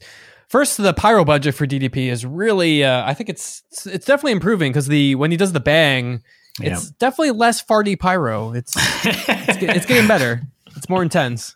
And it's Yeah. nice to see DDP showing some fire as well. Because I thought the last match they didn't really show that same intensity. I think we spoke of that like the wrestlers just didn't like Road Wild, and you can really tell at least in the previous match. But this one, you can tell DDP was at least showing some effort. He's trying, yeah. Yeah. Yeah, I think DDP is going to show show effort nearly no matter what he is, and having your matches so heavily pre-scripted helps, I guess. you still have to put the emotion in it, and I think that's what That- DDP that is true. does the best. DDP takes down the singlet of Hennig, which I thought was really weird, exposing his underwear. I, I don't know why we need to show like embarrass this heel. Yeah. You, you just betrayed him. Whatever. It's not like this is a blood feud that we need to get Hennig. This will be forgotten about in two weeks' time. Right. Yeah, the other thing that, that really made me mad too is Tony mentions in passing that like, oh, WCW Saturday Night, Hennig said he was a free agent, not with the Horsemen. You could have showed that, please. And, and that's what I brought up earlier. We have no packages. We just have like random bike shots and then next match. Yeah, I think in general they've they've kind of got these um, debuts. You know, starting stints of wrestlers really bad. They start off on high notes with highlights. Piper's the same, starts off as a really high note. Then they have no clue what to do with them. I think the same is going to happen to Hennig. Initial surprise, but they're just not presenting them very well, and they're kind of floating a lot outside, of course, the original outsiders. they just have so many wrestlers. They're just kind of acquiring people and going on, uh, we'll, we'll, we'll think of something. Don't worry. Yeah, Yeah. we'll just uh, we'll just ask the question: Whose side are they on? And ah, Yeah. ah, we got them. Yeah. We'll, we'll get that ratings pop, and then you'll be in the mid card. Yep. Pretty much. So, going to fast forward through this match a bit because I don't think there's much in the middle to comment on. But after a ref bump where Hennig kicks up hard, launching DDP into the uh, ref, launching is a generous term, lightly tapping the ref into unconsciousness. Ref explodes. ref explodes on impact. Spontaneous combustion would be pretty good, actually. Yeah. Good way to win a match. Hennig takes off the top turnbuckle and hits DDP with the exposed buckle. DDP plays dead, like he's genuinely been just executed by that top turnbuckle. Hennig gets him up, hits a perfect plex. Again, DDP pretending he is dead, like lifeless. Hennig has to support him up. Page is also bleeding hard from where he's hit on the turnbuckle, but this only gets a two count, big kick up by Page. I was actually kind of surprised by that kick out. I thought that would be the finish of the match. So I was really surprised by the blood as well. Yeah, I, I was wondering if that was a mistake. well, it looks too in the right place for it to be. Yeah, it looks too precise. It, it does, and but at the same time, like WCW is a very like no blood company, and they cut to the Yeah. wide cam for the rest of the match. So I was like, how can this be a mistake? Again, it's a weird feud to do this type of thing, like showing underwear and having blood. It's like, what is this going on? It's a real old carny thing to do, isn't it? Right? Like, right? Listen, we're not allowed to do blood, but Diamond, are you okay if I actually throw you into the into the turnbuckle? Yeah, sure. Yeah, okay. Right. We'll just say it's an accident. Cool. No problem. Whoever has the big, uh, bigger contract takes up the whole fine as well. yeah, there is nothing better than in wrestling than blonde hair and blood, though. It just Yep. works. Yep. Hennig goes to bash Page into the turnbuckle again after the kick up, but Page blocks it and sends Hennig in instead. Page goes for a pile driver or his kind of I don't I don't know what to call it the almost It's like a- the It's called a pancake. the pancake. It looks like what St- Styles' terrible finisher called The Styles Clash. the Styles Clash. It looks like a, a terrible, an even worse version of the Styles Clash. Uh, anyway, come on. Doesn't matter. Page, the- Page goes for the pancake, but the foot hits the ref, who again is unconscious and you know might have severe concussions at this stage. We shouldn't make fun of him. Just too too brutal to handle. He's actually job. still in Sturgis. They they just left left him there. he wakes up for this tournament just once a year. Flair, Oh. Flair is out to help Hennig, but DDP disposes of Flair pretty fast with a diamond cutter. But the distraction lets Hennig hit another fisherman buster. The ref takes his time, so Hennig is hooked the leg for a good seven or eight seconds, which I think is a little awkward. But he gets the three count nonetheless for the win. Thoughts on this match, gentlemen? Ugh, it's not great. Mediocre match. Uh, I think DDP carried it with his intensity and his charisma and bumping, but I'm already tired of this Hennig Horseman storyline. If you want to call it a storyline, Yeah. I'm already tired of the show. Full stop. I know this might be uh, a case of he doesn't have a lot of time or maybe he's not motivated, but his wrestling's been kind of bland as well. It's kind of the greatest hits of Mr. Perfect over and over. Mean Gene tells us that the hotline is red hot tonight. If we call, they will tell us uh, who Raven's first opponent's going to be, but of course cannot say that in public. Impossible, against the law almost. Gene throws it over uh, to a promo package which shows us the Fall Brawl War Games match with a lot of wrestlers that aren't really on TV or pay per views or whatever. whoa, we saw high voltage. The high voltage is the shit. That's that's my favorite part of the promo. It's like none of you are going to be in this match. I actually okay. Joking aside, I actually love this promo because like shaky cam, flashing lights. You have like the cheap cam FDM knockoff music. Like I'm Yeah. in. Get me in. I love it. Rage in the cage. That's what everyone ever has to say. With high voltage. I don't know. I don't know why. Like it, it was like it was so campy that it turned to awesomeness. I don't know why. Yeah, it just goes from bad Yeah. to good. Yeah, yeah. No, one hundred percent agree. After this good promo package or quote unquote good promo package, we get ah. Bish black and white on a bike because we're in Sturgis. You can't forget how much Eric Bischoff loves bikes while we're in Sturgis, and he's telling us that Luger's going to pay. Great. Yep. I believe, I believe him. I yeah. Along with all my other notes for this show, again, at least it was short. Yeah. Speaking of short matches, we get the Giant versus Randy Savage with Miss Elizabeth for the seventh match of the night.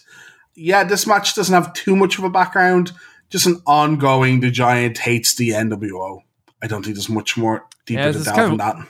We've seen this match before. It was awful, although the roles were reversed, but that does not change the outcome of how terrible this match is going to be. Nope. No, it does not.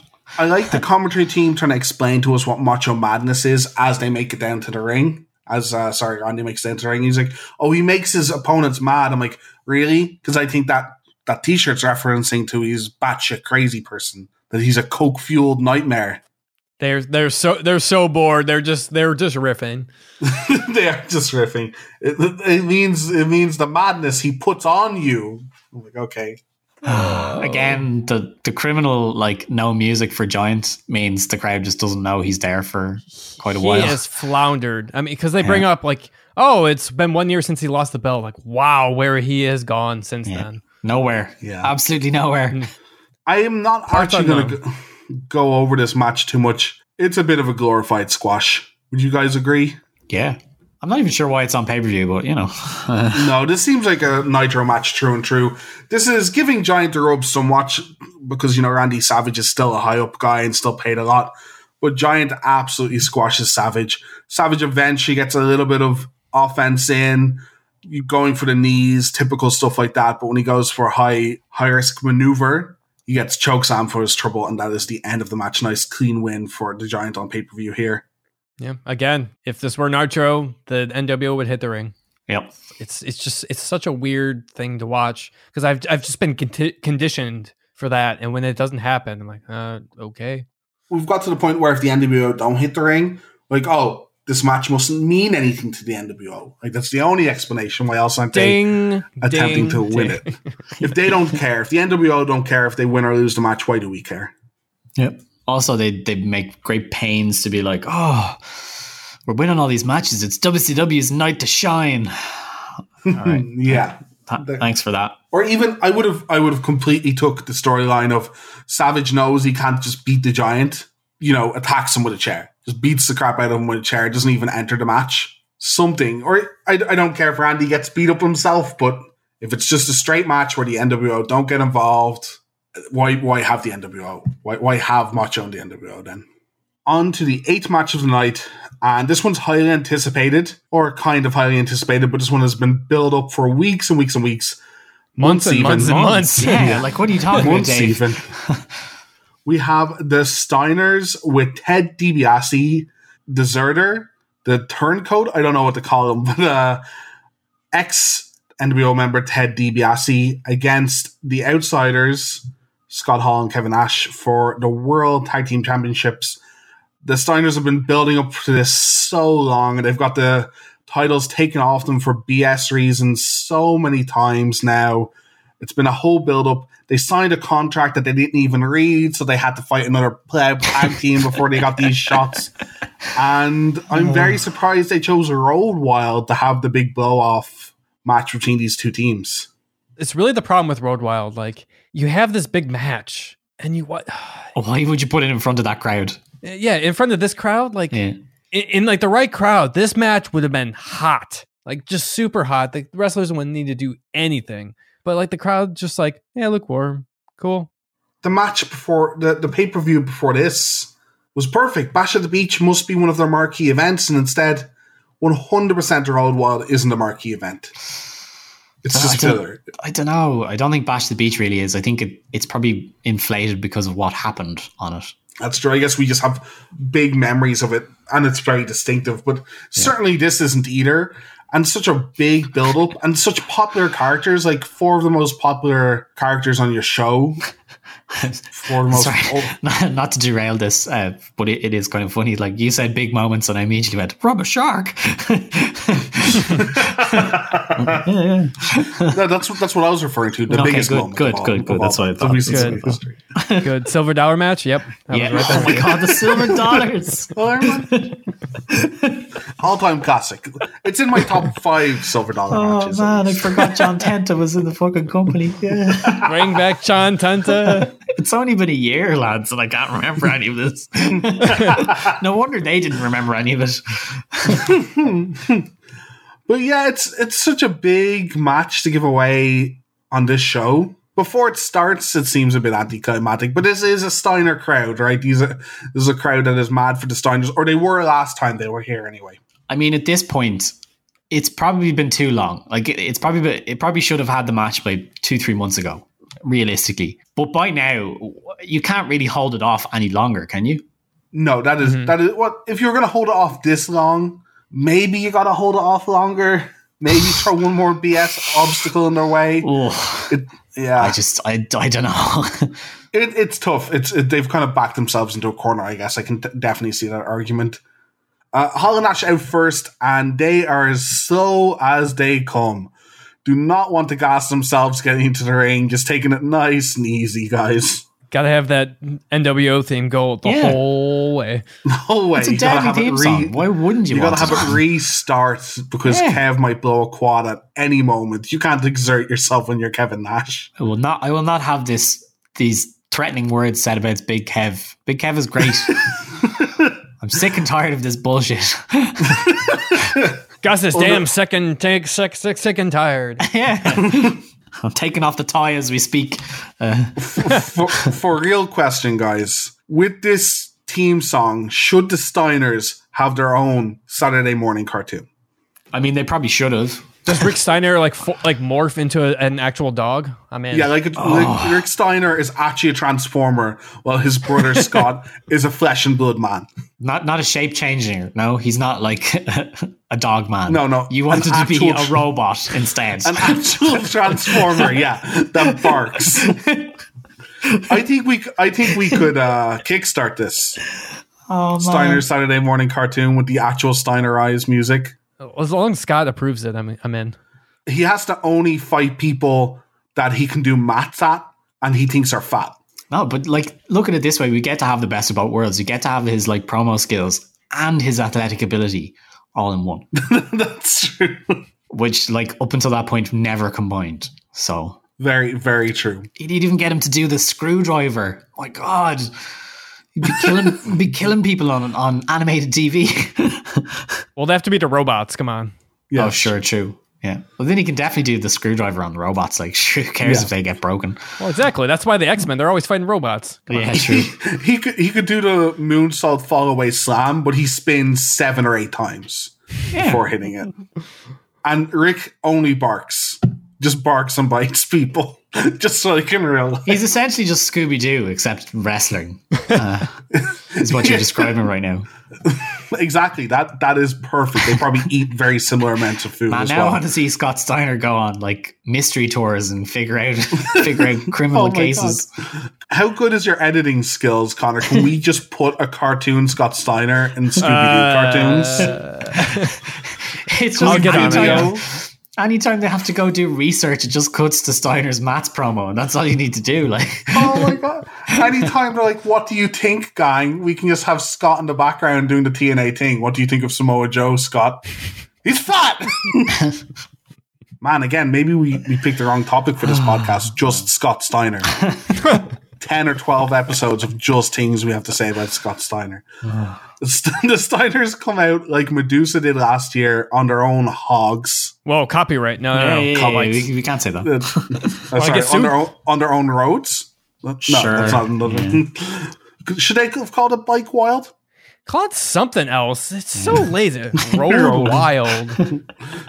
Sounds, sounds, yeah, sounds fun. Oh, sounds Fucking adult. awful. Surely they could have got like the tie-in with Road Rash or something like that at that point. Yeah, it's the '90s. Gotta be extreme somehow. Wow. Come on. Yeah. Oh, Skitchin. Yeah. They get a solid two minutes of pyro, I think, here when they come down on their bikes. Finally, they showed like they cared about someone.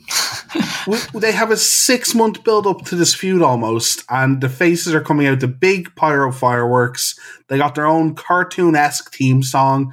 It's pretty perfect. I like it, and we've complained about long term booking. We say this might have gone on one or two too many pay per views, but I'm excited to see the result and was very disappointed when the match happened because we've seen this match before. We've said this with the Steiner a couple times. This is the exact same Steiner's Outsiders match we saw six, seven episodes ago.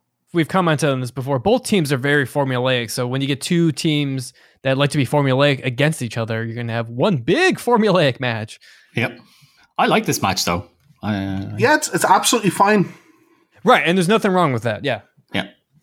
There's a bit more feeling behind this because I think for once the crowd add a bit to it, but they, this crowd just loves the Steiners like they did last time.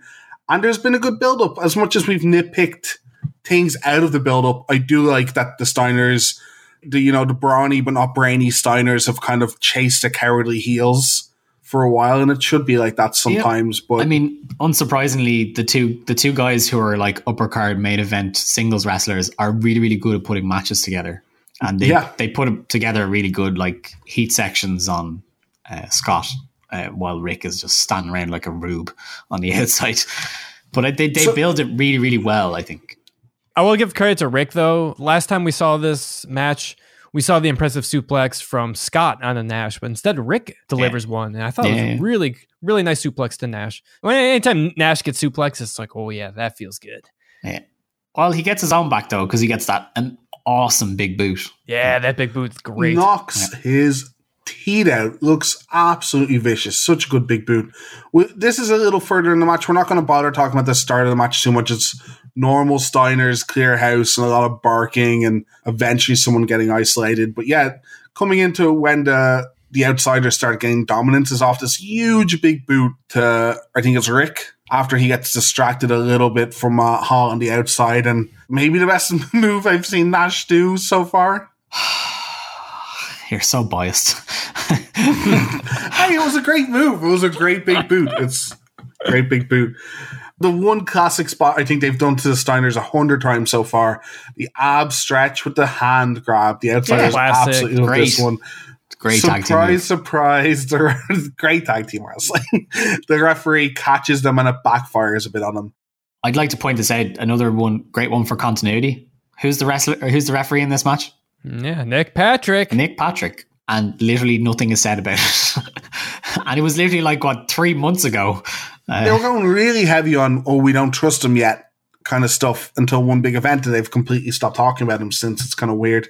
I really liked some of the some of the gloating the outsiders did when they weren't letting Scott get the tag. I like the one where it looked like uh, Scott was about to get there, and Nash just struts over really confidently, stands between the tag, and just kind of points like, "Do you want to? Do you want a tag? Do you want a tag?" And then just knocks him off the apron. I thought that was really good, and they do some really nice heat, heat spots, like Gus said. Great, great stuff. At the beginning of the match too, they do that. They like kind of like pose up, like, oh, big muscular dudes. They- they usually make fun of their opponents, which is Nash and Hall can be a little childish at times, but I thought this was uh, an appropriate time to do that. yeah, it works. It does work. Yeah, I thought they were doing it really well in this match, and it plays up to the Steiners are stupid, right? Rick keeps trying to run into the ring, Which is They'll true. taunt- they'll taunt them just enough that Rick snaps, runs into the ring. Ref have, has to pay attention to Rick. NWO gets the upper hand and cheats. They do a lot of not not tagging tag ins and outs, and the ref.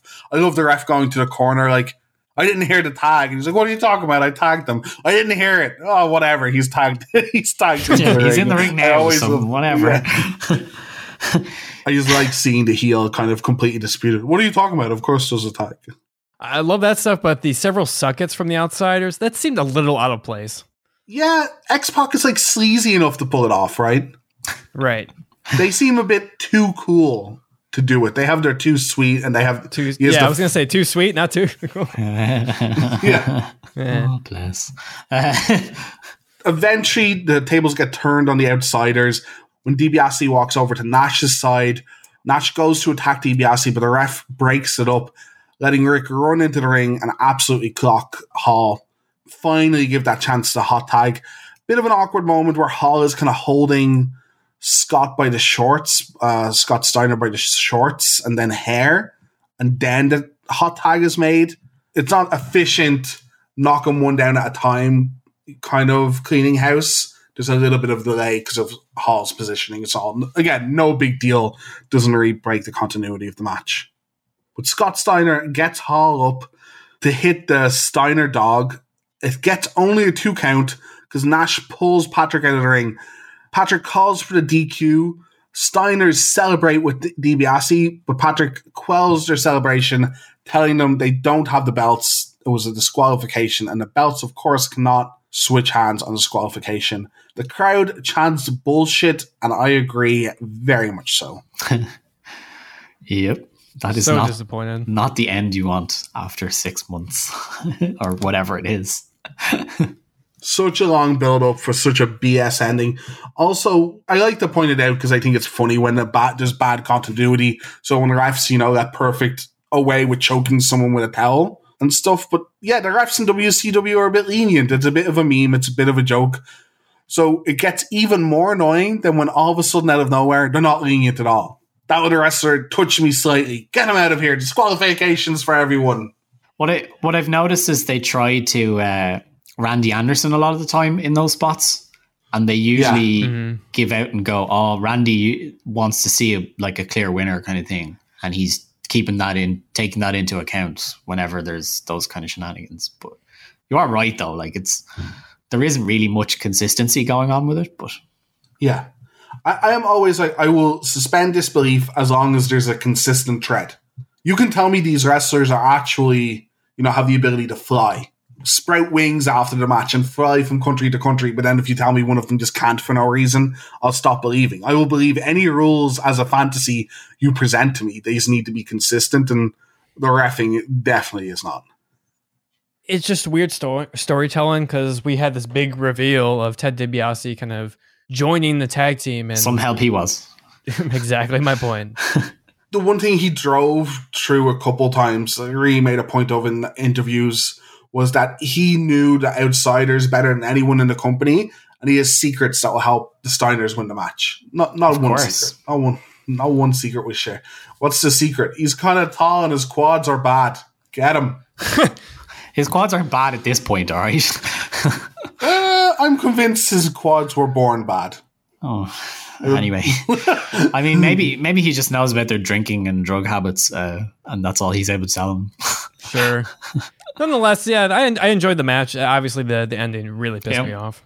Uh, the ending is dumb as fuck, but uh, I quite enjoyed the match itself. I th- I think Hall and Nash are good wrestlers, Yes, and they 100%. always do good jobs. Uh, I think. Yeah, and these two teams have good chemistry as well, so Yeah. it helps. I think they're especially good when Nash isn't lazy, when he like likes the other team in the ring. And I don't think he has anything against uh, Steiners. Or I guess if he did have something against them, the Steiners might decide to sort it out in the ring. So it's probably not a good idea. But yeah, he, th- these teams work well together. They have a good dynamic. They, it's a bit of a sameish match, but such an overbooked ending. I'd rather I'd rather the Steiners have just lost. So that's that's kind of what I was thinking. End Yeah. the feud some way. Have have the Steiners lose, or, or just move on, please. This is like nobody wins really from this. Uh, I, I I don't know. Like it, like it makes me think that there was obviously political stuff going on. There was some. Uh, what were you saying, Connor? There's some stuff about it in the Observer at the time. Yeah. So the Observer says that Hall and Nash complained that the the titles are being hot shotted too much, which I can kind of agree with. Titles in general, Titles in general, I think, and then sure, okay. So apparently that's what changed the booking for this match. So apparently Terry Taylor had booked the whole match so that the titles would change this night. Yeah, which makes sense. The way the way it's booked up until that point, you're like, yeah, I would agree more with the outsiders if Nash wasn't on record of saying he was one of the people that advocated for Lex to win the title. Everyone did. So uh, on one hand, he's going, I would not like my titles taken away from me. We're, you know, not just my titles. We're, we're just throwing around titles too much. And on the other, just a couple days previous to this pay per view, he's like, yeah, 100% Lex should win the title. Something doesn't add up, yeah. eh, Yeah, Yeah. it's it's almost as if he cared about his title more than Hogan's. Hmm. Hmm. Yeah. It's just just wish the tag team belts just meant more. I mean, they've had them for what? How long? A year? yeah, but, but basically a year, the guts of a year. They've had that belt, Yeah, those I- belts. I don't mind sometimes having a champion like that, and at least the outsiders are using cheaty means to keep the title sometimes. So they'll win clean a couple times, and then they make the faces look like superstars by having unsurmountable odds. But this finish is just awful.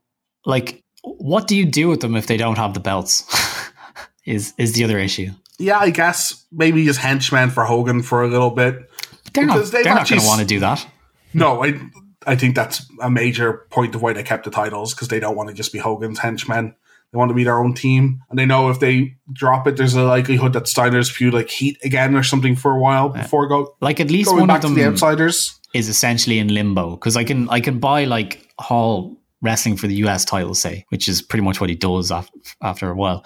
But like, can't see Kev wrestling anything but in a world title picture. So like, as long as Hogan is is their the champion, like un, until they want to start doing the NWO attacking each other from the inside kind of thing, he's kind of stuck. Like, He he is. It's it's definitely awkward. What I think it bothers me bothers me the most, and we we kind of say this with a lot of these WCW matches, is like if they had some kind of stories that we can kind of get behind as well, it would be a lot easier to be entertained through this whole long feud.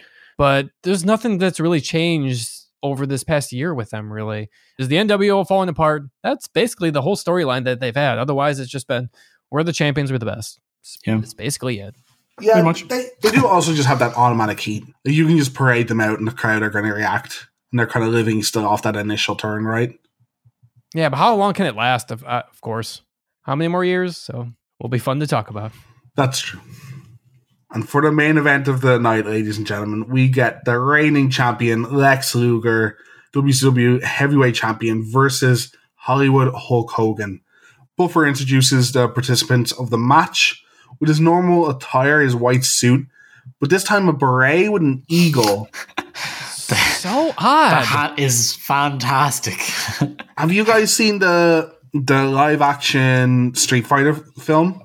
Yes. Yeah. Wh- Yeah. wh- wh- Yeah. It looks like the it looks like Jean Claude Van Damme. yeah, like, Van Damme. Yeah. Yeah. Yeah. Pretty much. It looks exactly like that for some reason. The exact berets, that like fake army wear, and oh, I was really hoping that Hogan came out as M Bison.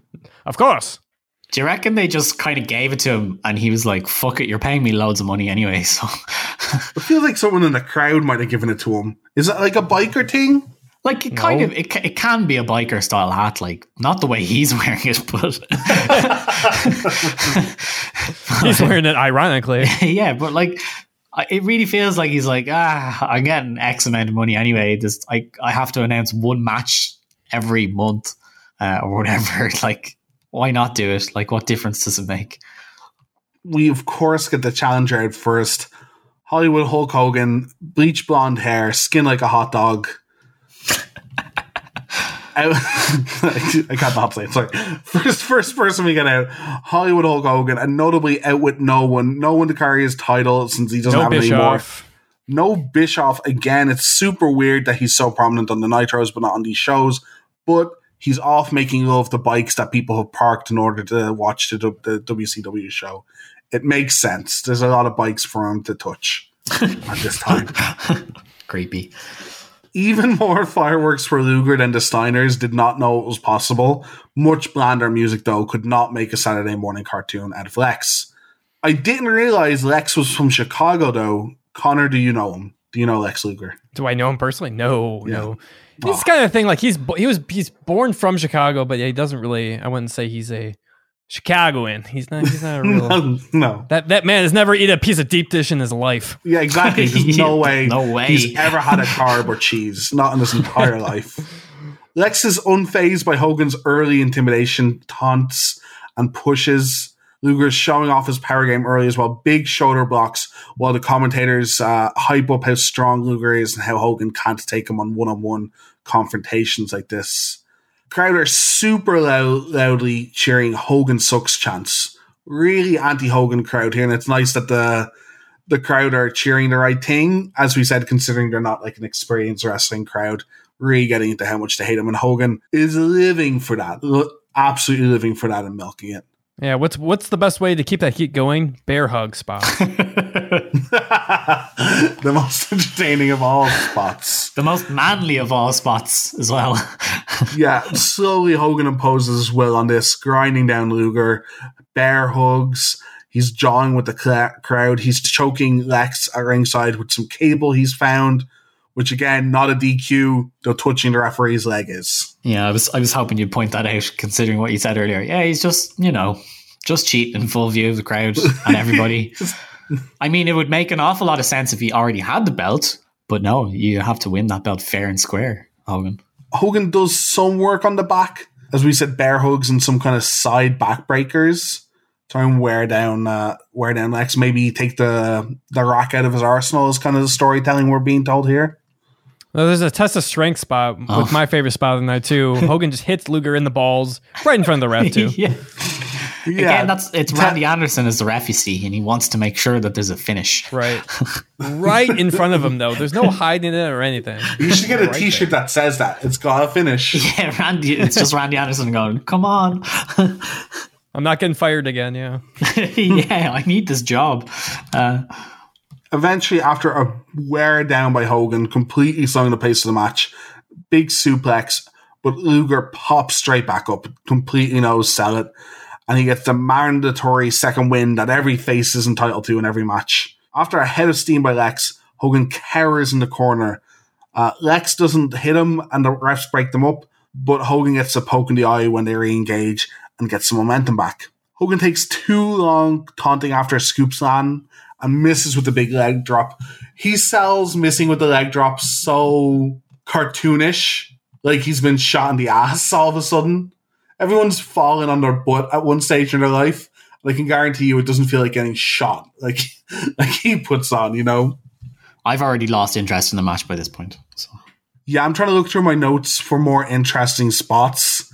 I'm you can failing because it's a, it's a it's a continuation of the match we saw five days ago. yeah, and the match five days ago was way better. Mm-hmm. Yeah, even to jump pretty much ahead here, the finish is very much like, and this this I think is a purpose purposeful callback opposed to the rest of the match, where we at the end of it hitting the ring when it looks like Hogan's in trouble. When Lex powers up, pops up after that suplex, he just disposes of them all. Nash doesn't even get in the ring the first time like last time. But this time, while Nash is down and the referee is distracted, Sting is at ringside, or very obviously fake Sting. Not, not only that, Nash is holding the ref. He's like hugging him. What is he doing? He's trying to get up. no, no, you can't do your job. no, Everybody, don't, don't watch don't watch the show, but fast forward to what Nash is doing at this moment. I'm trying to help It you is with your brilliant. continuity. It's all, Sting, The sting or fake Sting or whoever that Sting was hits Luger in the back with the bat. This lets Hogan hit a leg drop for the three count. Our champion again, This is the worst, right? again. Because the, This the announcers Hogan. make it seem like this didn't happen like a year ago. Almost exactly the same thing happened. it's just the commentators somehow don't know it's the fake Sting. Yeah. It's just insulting our intelligence again. It's insulting the commentator's intelligence, no less, as well. Yeah. That they have to make a play like that. It's just, oh, it's so bad. I don't mind if they ask like questions on commentary and present you with questions, but if they're just like, "Yep, that's Sting," that that that's it's disrespectful to me. It's disrespectful to the other viewers. It's disrespectful to yourself. Gotta forget everything we've learned over the last six months and just act as if it never happened. Okay. And don't look at his crappy hair and obvious mask Yeah. as well. Yeah, when he was walking I away, mean- his hair at the back is like Sting has never wore his hair like that in his I life. mean, at least this time they picked somebody who was roughly the same height as him, unlike the last Right. time. yeah, Big Kev is uh, co- isn't around for the pay per view for some reason. You're like, huh, all right, uh, okay. Uh, the thing I dislike about the Sting stuff, I, I like all the Sting stuff in the in the way it's been like built up or whatever. The thing I dislike is they keep going back to the distrust well. When you just think you're out of that cycle of is he or isn't he? We very much know he is because every Sting that's attacked people is fake Sting, and they just go back to the well of can we trust him now? Yeah, fucking obviously you can trust him, just like every other time that he's come through or rescued people or saved your main events. Why wouldn't you trust him? it's a terrible ending to a pay per view. Yeah, it's it's terrible ending to this match, terrible ending to this reign. We're talking about hot shotting titles. There seems no need to have done this. Definitely could have just done this later, especially spoiling our next show already. Hogan just doesn't bother to show up for the next pay per view. So why not just leave it with him for another pay per view and then you can take it back off from the one after and then Lex actually has three, four pay per views under his belt with the title. Yeah, I think we talked about a little bit about this on the last episode. I, I am really not that disappointed that they just hotshot it really quick Yeah. because Lex is obviously not a great champion. And I think in storyline, you don't want WCW to celebrate that much to make it hurt even more. So in, in storyline, I, I think it's okay. Obviously, with everything in WCW, the execution is just bad. There's Yeah. just so many other ways you can do this that are just fine. Because the match, it's, say what you will, it was okay. For the Hogan match scale, it was actually one of his better ones. Fine, yeah, yeah. Yeah. Yeah. Yeah, there's just there's just a, lots of different ways they could do it. It could easily be planned out into something more. Then, I mean, he's just won the title, and every single person empties the locker room to help him, like celebrate. And then Mhm. if he loses the belt, he can immediately come around and be like, "Guys, we're supposed to be together. where were you? What am I supposed to do when six people jump the ring and attack me? You're, I thought you guys were behind me or whatever. And then there's actually some form of conflict there. But no, no, we'll just have fake Sting. That'll be the thing that'll jump him again. Knowing them, they probably didn't even address it afterwards either. So Yeah, just just keep peddling this thing is just evil or say nothing. Uh, It's yeah.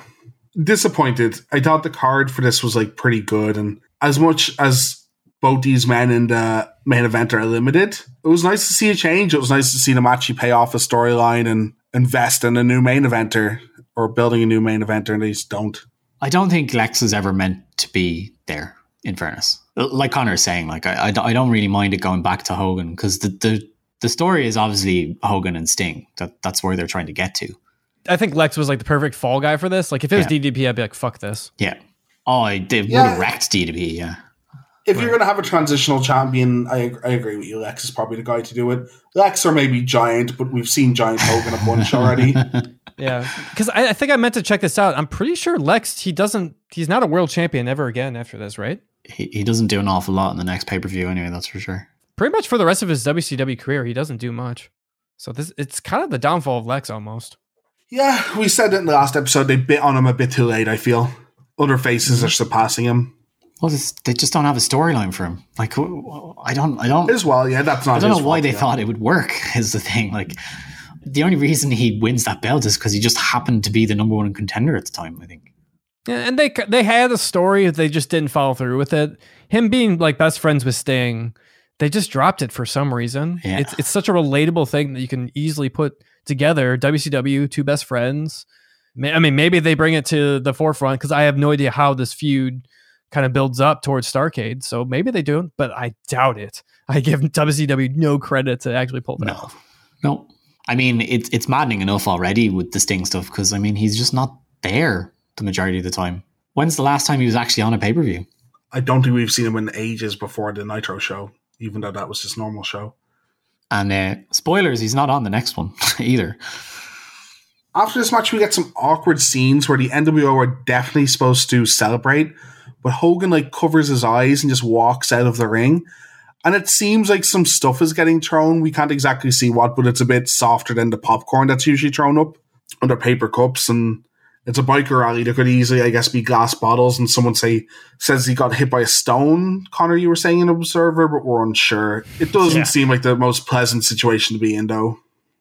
Yeah, they hightail it out right away because in storyline they're supposed to spray paint the belt, which they do, and afterwards, which we'll get to. Just really pissed that the WCW locker room come out to help Lex after the NWO leave. It's like, why? What are we doing? Yeah. There's just, there's just no Yeah. thought put into it. Well, that's what I was saying with like just lazy, just the whole production, Yeah, the continuity, everything. yeah, agreed. Like we, we seem to have like a plan for the Nitro episode. This one's like, yeah, we'll figure it out. yeah, So because they had to rush so much to the back, the commentators kind of have to awkwardly fill time because there's obviously another segment there, and they're talking about a fight in the back. They never throw back to, and they're just filling time, kind of talking about nonsense and unsure. And Eventually they'll it just cut into random fans too for Yeah. like two minutes. It seems it's really like. odd. and the fans aren't all that happy about what's happened and they're cutting to them. Super odd, but what's what's obviously happened is because of the rush to the back, they've blown through a couple of you know phrases or spots they wanted to do. I think they maybe wanted to spray paint the belt in the ring, but instead, what they do throw it to the back where there isn't a big fight. Instead, the NWO are just celebrating. Rodman is randomly there, apparently just chilling out. That seems uh, worth his time and money he gets the uh, honor of spray painting the belt. And of course, he, the N is too big. Anyone that's ever spray painted something knows your first letter is way too big. the next ones have to be smaller. Yeah, yeah. And the old trail trails off into like You, this. yeah, the you can see him strap of the pause like, oh shit. He's like, I fucked this up, man. Every- man. Everyone does. Like he goes N and then he starts the W and there's a small pause. You're like, yeah, there's no way you're fitting all three letters, and you know it. It's too late. Everything's ruined. I love Hogan's uh, comment here. He says, "I love sharing the belt with you guys." I laughed so Yeah. hard when I heard Yeah. that. As Konnan Oh. is the bear, the bearer of the belt, like I think it's probably the closest he ever gets to that belt. Hogan saying this, it's just the ironing is delicious. Yeah, Yeah, Hogan also being the team captain, telling them they all own the belt. Right? Oh, of course. Mm, yeah. Of course they Team do. They all own it. It's the group's belt, but no one else touch it unless I tell them. But it's the group's belt. You can have it on Mondays. Hall, you can have it on Saturdays. Rodman, you have enough trophies. We'll keep the we keep the belt. You can just hang out. Uh, it's it's a little awkward, but they do their best. If things were genuinely being thrown at the wrestlers, I understand them rushing through it. It, it, it does just come off as a very awkward ending to it.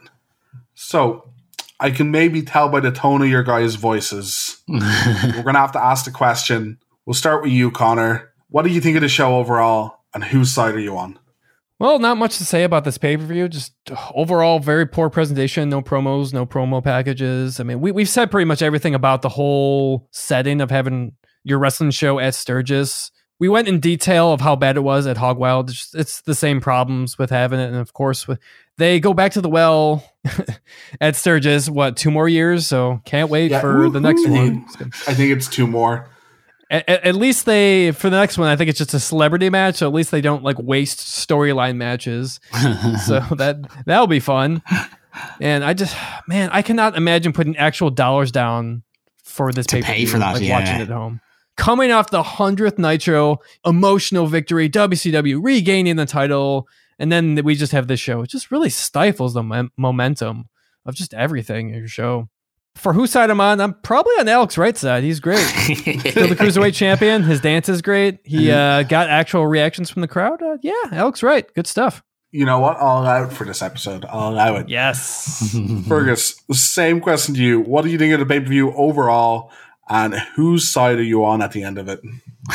Much like Connor, um, pay per views are supposed to be like the best of your of your shows.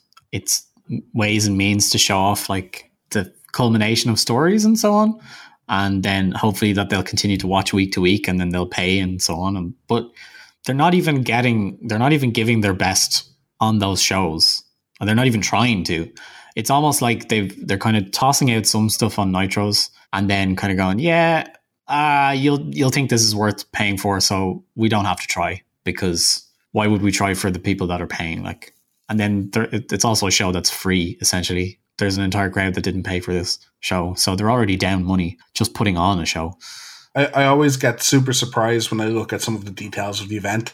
And it's like pe- people in the arena, two thousand, money made zero. Yeah. but all the advertising dollars they made off it. Yeah. Oh, for Yeah. sure. But it's a very bland throwaway pay per view. I mean, I won't remember this in a week's time, tops. I'll vaguely go back to it and be like, oh, yeah. Pretty bummed out by it, actually, to be honest, just with how poor they've put it together, considering how good their roster is. And I mean, there's only one person I'm on the side of, and that's Big Kev. Because Big Kev is clearly making out like gangbusters in this at this point. Like he gets to do what he wants, and he doesn't have to wrestle all that much, and he gets a big say in what he's doing, and he gets to be in the biggest stable. So I mean, who wouldn't want to be Big Kev at this point? Is that the first and only time he's going to be on anybody's side? Wow. It probably won't be. Um, I, I don't know. If, I don't. I don't know if I want to allow that answer as much, but I, I, I think. I think. I'll I mean, I would have said Alex Wright, but Connor already had, took it. So. Yes. As for myself, I'm. I'm not angry. I'm just disappointed. it looked like a decent card with some actual storyline matches, and end up being there's something worse than bad wrestling because we have covered some bad wrestling in this show. Boring wrestling is way worse than uh, bad wrestling. You can ask Vince Russo; he made a career on it. I think Gus hit the nail on the head. I'm not going to remember any of these matches, bar maybe one or one or two moments in them in the future. That's not great. As for whose side I'm on, I'm on the side of the fine tradition of the death match. death match means something to me, damn it. I'm going to make sure in wrestling it means something again. so Dave's on K Dog's side then. Okay, that's good to know. What? No, no. yeah. He's the winner of the death match. He's upholding your legacy. So he's, He's the your- king of the death He is match. therefore your champion. Uh, if, if anything, if anything, I'm on Terry Funk's side if I'm picking that match. Hmm. That's us for another edition of the WCW versus NWO podcast. Follow us on social media. You can find us on Instagram, Twitter, and Facebook under the handle WCW versus NWO podcast. Where else can they find us, Connor? you can find us anywhere you can download podcasts. Uh, we do our hosting through SoundCloud, but iTunes, whatever other hosting uh, you want to download it off your podcast machines, you can find us there. We also do sh- like special video episodes on Vimeo. That's vimeo.com slash WCW versus NWO podcast. Hopefully, we're going to do more special videos in the future. From me, Connor and Gus, thanks for listening, and see you next time when we uh, got ourselves a good old fashioned hoss off.